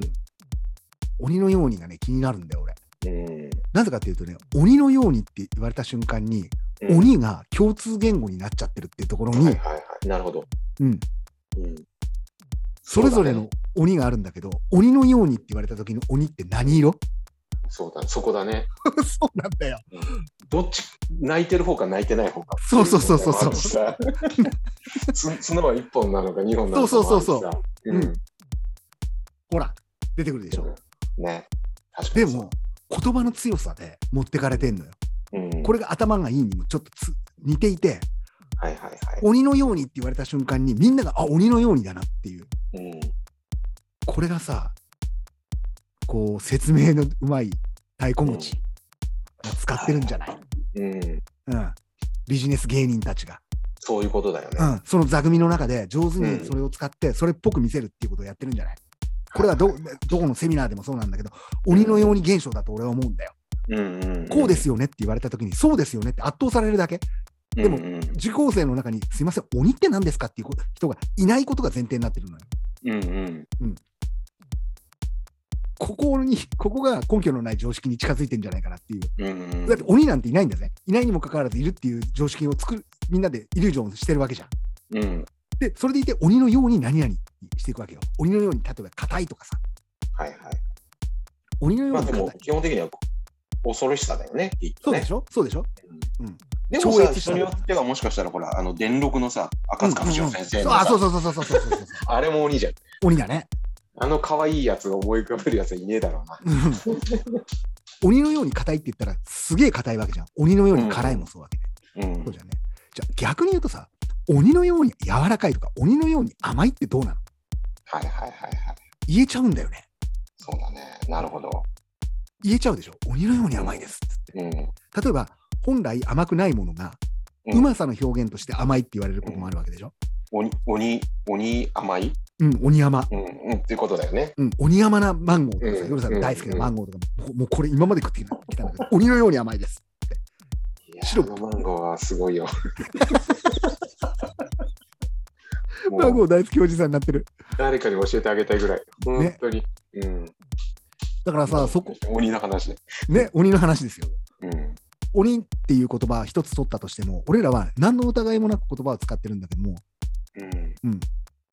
数式もそうなのね。マーケティングで使うような数式もそうなんだけど、当たり前のように使ってるんだけど、これって結構人の感情とかないがないがしろにしてませんかって話なのよ。俺らのいかんともししがたい動きたくない気持ちとかさ、やりたくない気持ちを結構無視してませんかっていう。うん。うん。うん。まさに鬼のようにやりたくないんですよ。そういうことを。うん。うん。本当に。でだからさこういう話しててもこう話のこうあやがあってさうん。かぶせがうまいか下手かっていうのもはいはいはあるわけよ。い。うん。うん。こう人の一つのことを言った時にそれをきちんとかぶしてるかかぶせているかとかっていううん多分一定のルールがあるんだろうね。特に大うんなんか見てるとさうん。うん。こうお題を出された時に上手に答えてるっていうのって上手にずらしてるかとかさはいはい。上手に乗っかってるかとかさいろんな上手パタにーンがあるよね。あるよね、かぶせているかっていうことを、そのパターンっていう言葉で言えるかどうかうんうんうん。が、まずは俺らみたいな凡人がやることでしょ。そうだね。うん、でも、時として、えーと、何百万人に一人は、こんなの分析しなくてもできる人たちがいるわけでしょ。うんうんうん、かぶせとはとかって言葉は知らないんだけども、うん。公式がないままに、ナチュラルボーン上手にかぶせる人がいるわけじゃん。うんうん。うん、それがほら、ダウンタウンであったりかかもしれないし、はいはさんまさんかもしれないしとか、い。うんいろいろあるんだろうけど、うんでもそこには多分、かぶせの極意みたいなものがあって、うん。俺はそこがイリュージョンじゃないかなって感じてんの。はいはい。このかぶせっていう、かぶ上手にかぶせていくとか、上手に表現する、話説明上手につながってくるんじゃないかな。もう説明上手っていうのが、かぶせベタみたいなとこところはに、いはい。そうだね説明ベタではなくて、かぶせることが下手なんじゃないかなっていう。うんうんうんうん。一個加工されているものがあって、もうすでに、先ほど夜さんが言ってくれたような曲を作るではなくてね、作られた曲にどう自分がかぶしていくか、うんうん。ビートを。はいはい。どうして下手になるのかね、これ が。どうしてかね。ねかぶせがどべどべたくそになるんだけど、うん。経験値もあったりするしさ、だからやっぱ考えちゃうよね。考えるじゃん。うん。こ考える時間も長くなってはいるよね。ね。あと、うん若い頃なんてさ、絶対にさ、年取った、もっと言うと仕事上で付き合った人がさ、すげえ面白い話してたとしてたとしてもさ、うんそこにかぶせてく勇気何もないのよ。ないよね。うんうん。今もうこの年になったらさ、 もうあとは、あのう、ん俺から、俺たちから上はさ、死んでく身だからさ、どんなに被して失礼なことしてもいいやぐらいに思ってるけど、大体できちゃうよね。ね、うん大体できる、できるようになってくるじゃん。うん。相手も大人、もうじじいになってくからさ、ん上手に被してくれるし、うん許してくれるしね、何うを。んでも、若若い時にどうやって相手に被していけいけばいいかっていうのってさ、うん。い怖くてできなくなかった。やできなかったね。うん。うん。小声で言うぐらいだよね。そう。これ、ふてふてくらす、ふてくされるかどっちかだよね。ね、うん。逆にさ、だからさ、思いっきりこう、なんて言うんだろう。校舎の窓をさ、うん叩いて割ることができるって、うん。逆にう羨ましい才能っていうかいさや、、すごいと思うよ。うん。そんなに感情を出せるなんて。ね、うん。どんだけ被せが下手なんだよって思わない。うん。うん。それとなくやってたじゃん、やってたね。被せをうまく。うん。でも、被せが下手な、下手な生き方っていうのがさ、うん突き抜けていくと、やっぱりそこはすごいものになっていくのかな。うん評価される、評価されでるもさ、逆に俺たち、その、下手くそでやってきたから、あれなんじゃない時々面白いねって言ってもらえるんじゃないかああ、なるほど、なるほど。へな。た、うんへた馬だっていう気ねも。する。下手馬。うん。下手だったからこそ、時々今でも面白いって言ってもらえる気はすそうなる。んだよね。うん本当に、こう、マスなところを狙っていくとしたら、うんこんなやり方絶対しねえしさ、うんうん。マスなところを狙っていくんだなら、そうだよね。それこそ、あれだね、キャッチーなコピーを使って、うんタイトルつけて、閲覧注意とか作って、うんうんね、自分でコーラガブガブ飲んで、メントすくうよね。うん。いくらでもやりようはあるうよん。ね。それもう攻略法があるからね。そうだね。うんうん。もう、そうやって考えるとさ、うん。うんもう、そういうの見たり聞いたりしてる方がめんどくさくないそういうものを。確かにね。そうだね。ある程度オチが見えてくるっていうかさ、うんうん。見えちゃうね。こう、聞いているのがめんどくさくなるんだよね。正しさを言われたとしても、はいはいはいだし、その、うんなんていうかな、医学的なこととかも、でもそう、うんうんもっと言うと、うんそうだな、数学すら聞いていてちょっとうさんくさく感じちゃう時があるわけ。うんはいはい。うん、そうだよね、そうだよね、こういう掛け算でねって、売り上げってこうやってなるんだろうね、うん、そうだうんねう、んそうだね、こうだねって言ってても、もうめんどくさいんだよ、聞いてる、聞いてる方が。。うんうん。なんかコントロールされてる感があるから。あるね。うんで、コントロールされたくないっていう自分の中の、なんかうん根拠のない常識があるからさ、うん。ちゃんと流せないっていうかさ、そうだね。まだ、俺、まだ突っかかってるよ、俺が、っていううさ。んうん。そこはどうしてもね、なかなか治らないよ治な。らないね、癖が悪いね。うんうん。でも、ここで戦うわけじゃないですか、表現者は。永遠とね。永遠と。うんだからそれを乗り越えていく人たちの凄さっていうのはさ、改めて感じるね。感じるよ。うん。うんそれでも表現していくとかさ、あと、もう変な話、若くしてそれができちゃってるとかって、若さじゃないかもしれないけど、本当にもう人間を何回やったのって考えないとう、んうんわからないとか、あと、そうだな、突然変異というか、突然人が変わったように分かってくる人もいるじゃん。うんうんこう、身長が伸びるがごとく、うんうんうん突然こう、なんだこの人っていう、うんいきなり変わったっていう瞬間、ね見ていると、うんなんか捨てたもんじゃないなっていうのと、そうだね。あと淡い期待で、俺も、うん俺にもまだ来るんじゃないかなって、ちょっと思ったりするんだよね。うん。うんあとだ逆にダメにならないかなっていうパターンもあるじゃん。それは普通に考えてる。つ常に不安、それは。そうだよね。それそれは常に、常に俺が毎日付き合ってる、そいつと。うん俺はダメなんじゃないかっていう、もうその不安はもう本当仲がいい。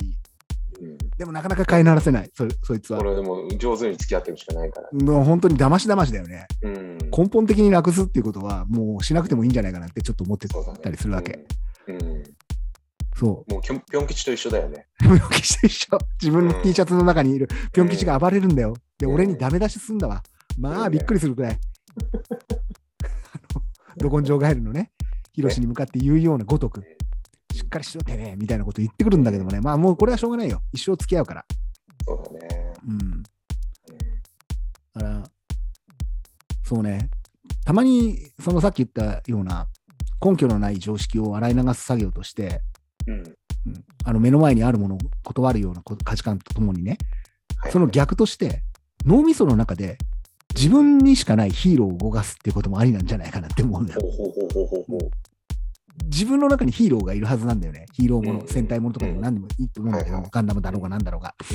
うんそういうものを動かしているかどうかなんだと思ううん。のうよ。ん著しくそういう経験が少ないんだよね。うん。こう、自分がヒーローだったら何するかとかさ、ごっこ遊びもそうなんだけど、さっき言った、あの、石を使って、それを車に見立てて、うん。こう走らせるとかっていうことがうんなくなってるはずなんだよ。うんうん。んある夜さん、そういうの。ないよ。脳みその中のヒーローを動かしてる。動かしてないよ。そう眠なっんてだ。るね。眠ってるのよ。うん。うん、俺たちつ当時あったんだよ、それが。あったあったあったあった。日が暮れるまでそれやってたはずなんだよ。そうだね。うん、これね、うんやばいよ。脳みその中のヒーローを動かさなきゃ。そうか。うん。一日一回そいつと一緒に空飛んで、どっか行って、なんか無敵なことやって、うんなんか本当にやりたいこと、ひそのヒーローが別にいいものじゃなくてもいいからね。うんうん。自分の中のヒーローを動かす。でも本当に動かしちゃダメ。そうだね本当の世界で。そうすると電車止めてるや止めるやつとか、やべえやつになる。やべえやつになるから。うん。うんそれはあんまり、あんまりやりすぎると、冷蔵庫入ってみた いな。冷蔵庫入ってみヒーローじゃねえよ。たらダメ。それは絶対やっちゃダメ。うん、だから脳み脳みその中のヒーローを動かしてるかどうかなんだそようだね、うん。なるほどね。これ、俺、本当に少なくなってんなと思ったの。ううん。ん。だから、ほら、このコロナの時になって、外に出れませんって言った時に、うんうん、なぜこんなにうつうつしとしているかっていうと、結局、俺の体が俺に頼ってんだよね。はいはい。うん。俺の体が俺に頼っちゃって、おうん俺が俺の体に頼ってんのか。うんうんうんじゃなくて、俺の脳みその中のヒーローが動けばいい話じゃん。はいはいはい。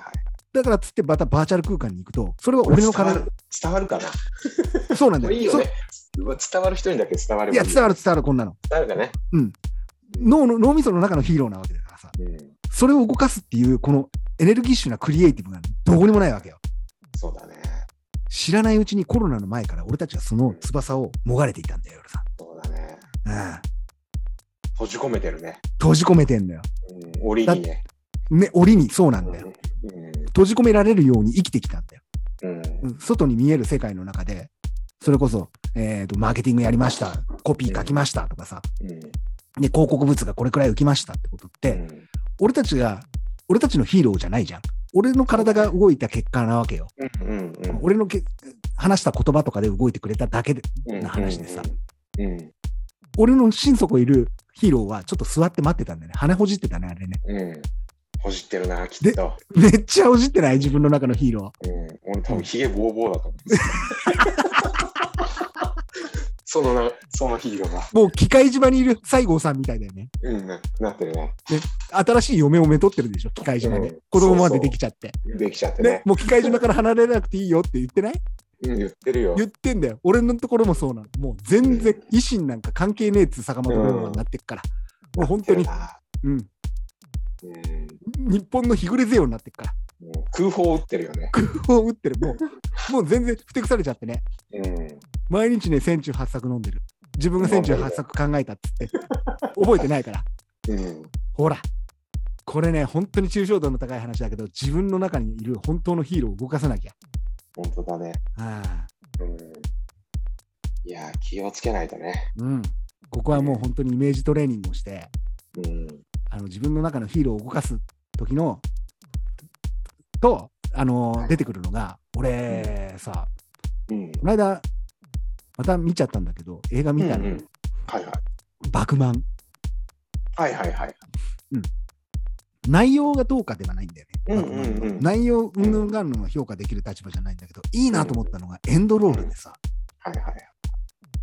あのーエンドロールに、まあ、ぜひ YouTube にあるから見てほしいんだけど、うんうんバクマンエンドロールってうん。出すと、佐藤健と神木隆之介が主人公なんだね。うん。うん。神木隆之介が、えーストストーリーを考えて、佐藤健が絵を描く。うん。で、ジャンプの中で、こう、月間9位になっていくみたいな、週間9位か、なっていって、うんっていう、そういう漫画なんだけども、うんこう、やっぱり表現者だから、こう苦しうん。い、苦しいを書い書いてって、おー、わかるわかる、みたいなところもあったりはするんだけど、一番良かったのがエンドロールで、なぜかっていうと、エンドロールの時に、えー、新宝島っていうね、サカナクションの曲がかかりながら、出演者の名前が出てくるわけですよ。うんうんうんで、最初の方は漫画の中で出てきて、吹き出しとかで出てくるんだけど、うん。いいなと思ったのが、歴代のジャンプの、俺らが読んでいたよううんうんうんな、ジャンプが出てくるんだよね。はいはい。単行本が、背うん表紙が。うん。で、背表紙読んでると、あ、スラムダンクじゃんとか、うんあ、デスノートだよね、あ、そうだよねって見ていくと、知らないうちに知らない漫画が出てくるんだよ。うん。俺これ読んでねえぞ。でもそのうん想定は知ってんだよ、れ。うん。デザインは。そうすると、撮影監督だとかって書いてあるの。で、撮影監督の名前が書いてあったり、うん。プロデューサーの名前が書いてあった うりする。グッときちまった。んうまいよね。うまいよね。これはうもんう、先ほどまでの話、全く関係ないみたいな感じなんだけど、うんうん。これあがの演出がうまいんだよね。ね、うんこれがさ、俺たちに足りてない脳みその中のヒーローを動かすなんだよ。そこだな。やってなくない夜さうん。いや、やってないよ。ん。うん。うん。時として盛り上がるのがさ、2人で話して、酔っ払いながら話して、こんなことあったら面白いよね、こんなことあったらよくないっていうさ、うん今目の前にない、お互いの脳みそのヒーローを出し合ってさ、はいそこのヒーロー同士がさ、話をしてるわけよ。うんうん。それがこのトールナイト DX、トールナイトチャンネルであったりはするんだけども、うんうんでもそれを自分一人でやってるかっていうと、何もやってなかったんだよ。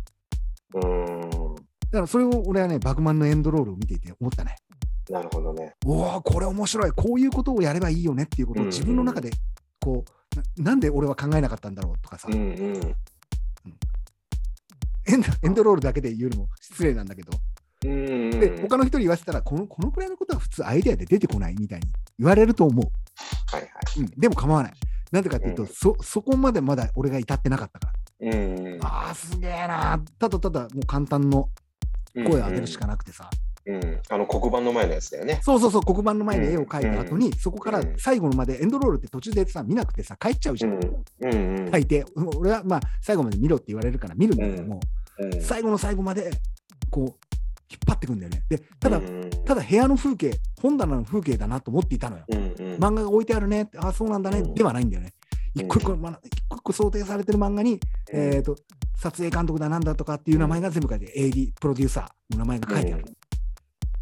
う仕わ掛けがうまいよね。うんね。で、これもノウハウかもしれない。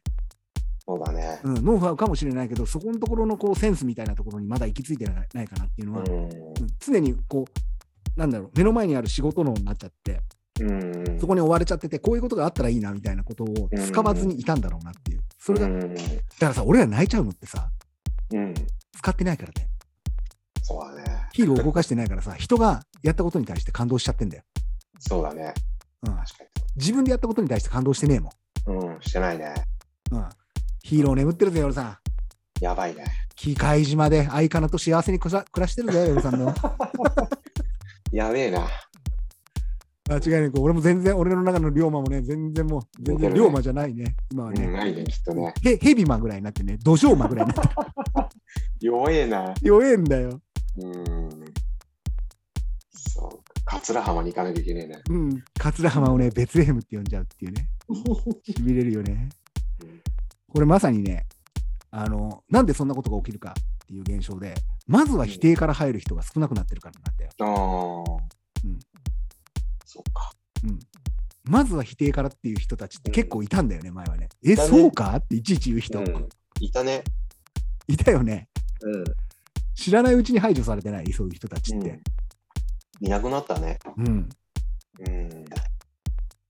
みんな、こう、コミュニケーションが長距離になってきていて、うんうん。徐々に詰めてくるのよ。そうだね。で、まずは否定っていうのって、やっぱりちょっとおかしいもん。うん うそうですかっていう人って結構い,、た、いたよなーってん。い思や、う。いたいた。うん。いたいた。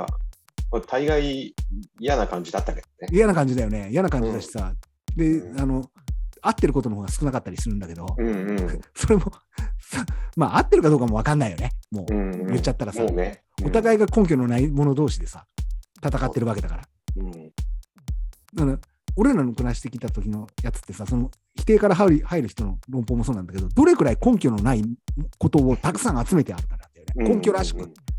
うん。根拠があるって言われちゃうと、うん。もうこれは分かんない。だって飛行機だって飛ぶのよく分かってないでしょ。そうだね。あれなんで飛ぶのって言われたら分かん分かってないじゃん。俺らがどんなに根拠を示されても、俺らが納得できる根拠じゃないからさ。そうだね。ね、だから地球に引力があるとかもそうじゃん。うんうん。いや、引力あるんだなにしてない暗記にしてないうん。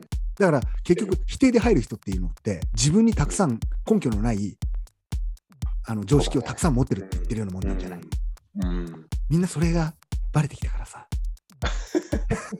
そうか。使えなくなってきたのか。なくなってきたんだその技が、うん。うん、だってなんか知らないけど昔朝生とか見てるとさ田原総一郎とかがさ、ガンガン言ってさ、うすげえなと思ってたじゃん思ってた。でもちょっと引いてみるとさあれ何も根拠ねえぞこいつら本当に空っぽだなってうん。のも分かったじゃん、確かにね。分かった。要は営。経歴ね分かったよねあの人たちが持ってる強烈な経歴だけで物言ってないっていううん。何かがあって言ってるわけじゃないじゃんうん東大の教授ですとかさ、うん東大を首席で出ましたとかって言われたりするんだけど、うん。そこには俺たちが納得する根拠はどこにもなかったわけよ。そうだね。うん。不毛だよね。そうだね。だから少なくなってきてんじゃないまずは否定から。もっと言ったらさうん、否定、否定の土俵にすら上がらないんじゃないもう。そうだね。うんうん。否定するんだったらまだバチバチさ、コミュニケーション取れてるけどさ、うん。否定すらしないってことはさ、もうコミュニケーション取るつもりもないんじゃないそうだね。分かったよ、さん。だから俺たちの DX 聞かれねえんだよ。バレ たいやいや、それ答え言っちゃったけどさ。うん、バレた。あれだね。バレたね。でも、こっちから突っかかってくるとね、向こうが言ってくるってことはもう知ってるんだ分かよってねるからね。うんだから、突っかかるって一つのコミュニケーションの一つではあるよね。まあそうね会話そと、してねそこはあるよ。うん。いい悪いは別にしてさ。とかく人が多い時に育ったからさ、そうだ、時ね。代的に。だからうん突っかかっても許されたんだよ。うん。はい突っかかっちゃったら、もうコミュニケーション取れなくなっちゃうからさ。はいはい。うん。そこは本当気をつけていかなくちゃいけないんだろうね。うん。裏打ちビートってあるじゃん。はいはいはい。好うん。なんか心地よくないきだね。なんでかね。俺もずっと。俺もずっと裏履くだけでいいもね。あの、手拍子するときにさ、ん。うん。こう、歌謡曲とかでも手拍子するじゃん。うん、その裏でもう一回打ちたいっていう。はいはい、あれはなんでかね。心地いいんだろうね。心地よさかね。でも逆にほら我々あんまりそのなんていうのかな生きてきた環境の中で裏拍っていうリズムはなかったんだよねうん。沖縄だと裏拍だったりさああ、そうなんだ。そうそうそうレゲエとかだともう裏拍だったりさうん。うんだけど本土ってもう表のリズムしかないからさ演歌からポップスから歌謡曲からみほうんほうなほうほうほう。そうそうだからそこにこうなんかあるんだろうなうん、心地よさ、ななんでかね、例えばさ、沖縄なんかだと沖縄音階とかって言ったりしてさ、はいはいはいはい、うん、音階もあるじゃん。ああ、沖縄の曲だなって一発でわかるじゃん,、うん、うんそっち方面の曲だなみたいなさ。はいはいはい太鼓やってる身としてはどうなの和太鼓とかもそうなのえーっと、正直な話をしちゃうと、うん。いや、これはよくねえ、あんまり言っちゃう。そこまで出したら出しちゃいなよ。もあんまり和太鼓打ちって、俺の知ってる、まあまあ、プロは別にして、裏拍嫌いだよ、みんな。う。ああ、そうなんだ。うん。あ嫌いの理由が知りたい。俺が、苦な苦手だから。 あそれは打つのが苦こ手れだからもう本当に敵に回すからさ、すべて。 言いたくなかったんだけど、まあ、言っちゃうけどさ。そうなんだ。でそれって、だからさ、その、もともと持ってるリズムじゃないんだよ。ほうほうほうほうほだから、苦手なんだよ。う。持ってるリズムって何なの和太鼓打とうと思う人たちってそういうの持ってんのだから、たって、ちょっと待って、今ここうにん楽器があるから、うんもう、うん。うん、それは、こういう中で俺たちはずっと生きてきたんだよ。うんうんうん。このリズム、今のリズムの中で、表打ちで、だよね。表なんだよ、全部。うんだからこれが心地いいし、うん。手が叩きやすいリズムなんだなるほど、なるほど。でも、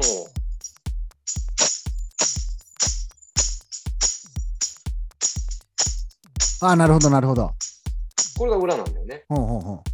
これは練習しないと叩けない。ああ、なるほどね。だから練習、あの、一生懸命やる人は裏も叩ける。 これ怒られるぞ。本当に怒られるぞ。でもさ、こんなのギターでもベースでも何でもそうなんだけど、結局、この裏拍が取れるかどうかなんだよね。なるほどね。うん。やっぱ練習、そうなってくるとさ、練習したものに魅力を感じてないれそう練習しないとと手に入れられないようなものに魅力を感じてるのかな。うん、でも練習しても下手な人が叩 ける。もう怒られる。まあ、うまい下手はともかくさ、うん。練習したものに魅力を感じるんだろうなっていうのは、ちょっとかんうん。言われると、なんとなく心地の良さにあるんだろうな。まあまあまあ、そうだね。まあ、人それぞれさ、ほら、心臓の鼓動とかさ、言うじゃん。そういううの。んうん歩くペースとかさ、うん。うんの心地よさがあったりするっていうんだけど、こうんうんの心地よさの区切りでいくとね、うん。だけどやっぱり、なんだろうな。表もできるし、裏もできないとうん、できてないよっ てこと。全太鼓界をね、敵に回したね、和太鼓い界やそんなを。ことないけどね。今、名だたるね、太鼓打ちたちがね、そうじゃねえよって言ってるね、これ聞きながら、ぜひ聞いてほしいね。いやいやいや、プロはちゃんとできてあるから。プロはできてるのね。そうね。でも、世の中にあまりにも対抗値が多すぎるからさ。ああ、いいことだよ。いいこそれとだ。け根付いてるからさ。うん。ちっちゃなコミュニケーションっていっぱいあるじゃん。どんはないは街いにも、はい。はい、昔からの。うんでも大体頭だぜ。言い切った怒らぜ。れるから言い切 ったぜ。言い切ったぜ。いいなあうんでもさ、うんこう、今回のはさ、常識軸で考えていくんだけども、うん。深夜食堂ってあるじゃん。はいはい。うん深夜食堂漫って画あれ、漫画いや、あの、なんだろう。実際にも深夜食堂ってあるじゃん。深夜食堂の漫画から出てきて、深夜食堂を作ったりして、ああ、そうなんだね。うん、深夜にしかやらない食堂ってあるなるわけほじど。ゃえんーうんそれはほら、都会だとあるけど、田舎じゃさ、そうだよね。無理だよね。で、俺思ったの。その都会でなんで深夜食堂ができたかっていうとさ、うん。結局そこにし深夜に食べれない難民がいるから、いたからでしょ。そうだね。うん、これ難民が前提じゃない深夜食堂って。難民だよね。うん、深夜難民なんだよ。で、一人では寂しすぎちゃうから、うんコンビニじゃ我慢できないわけ。そうそうそうそうそうそうそうんう。なかなかほっさといてほ、しいほっといてほしいけど、一人ではいられないっていうさ。そこなんだよね。うん。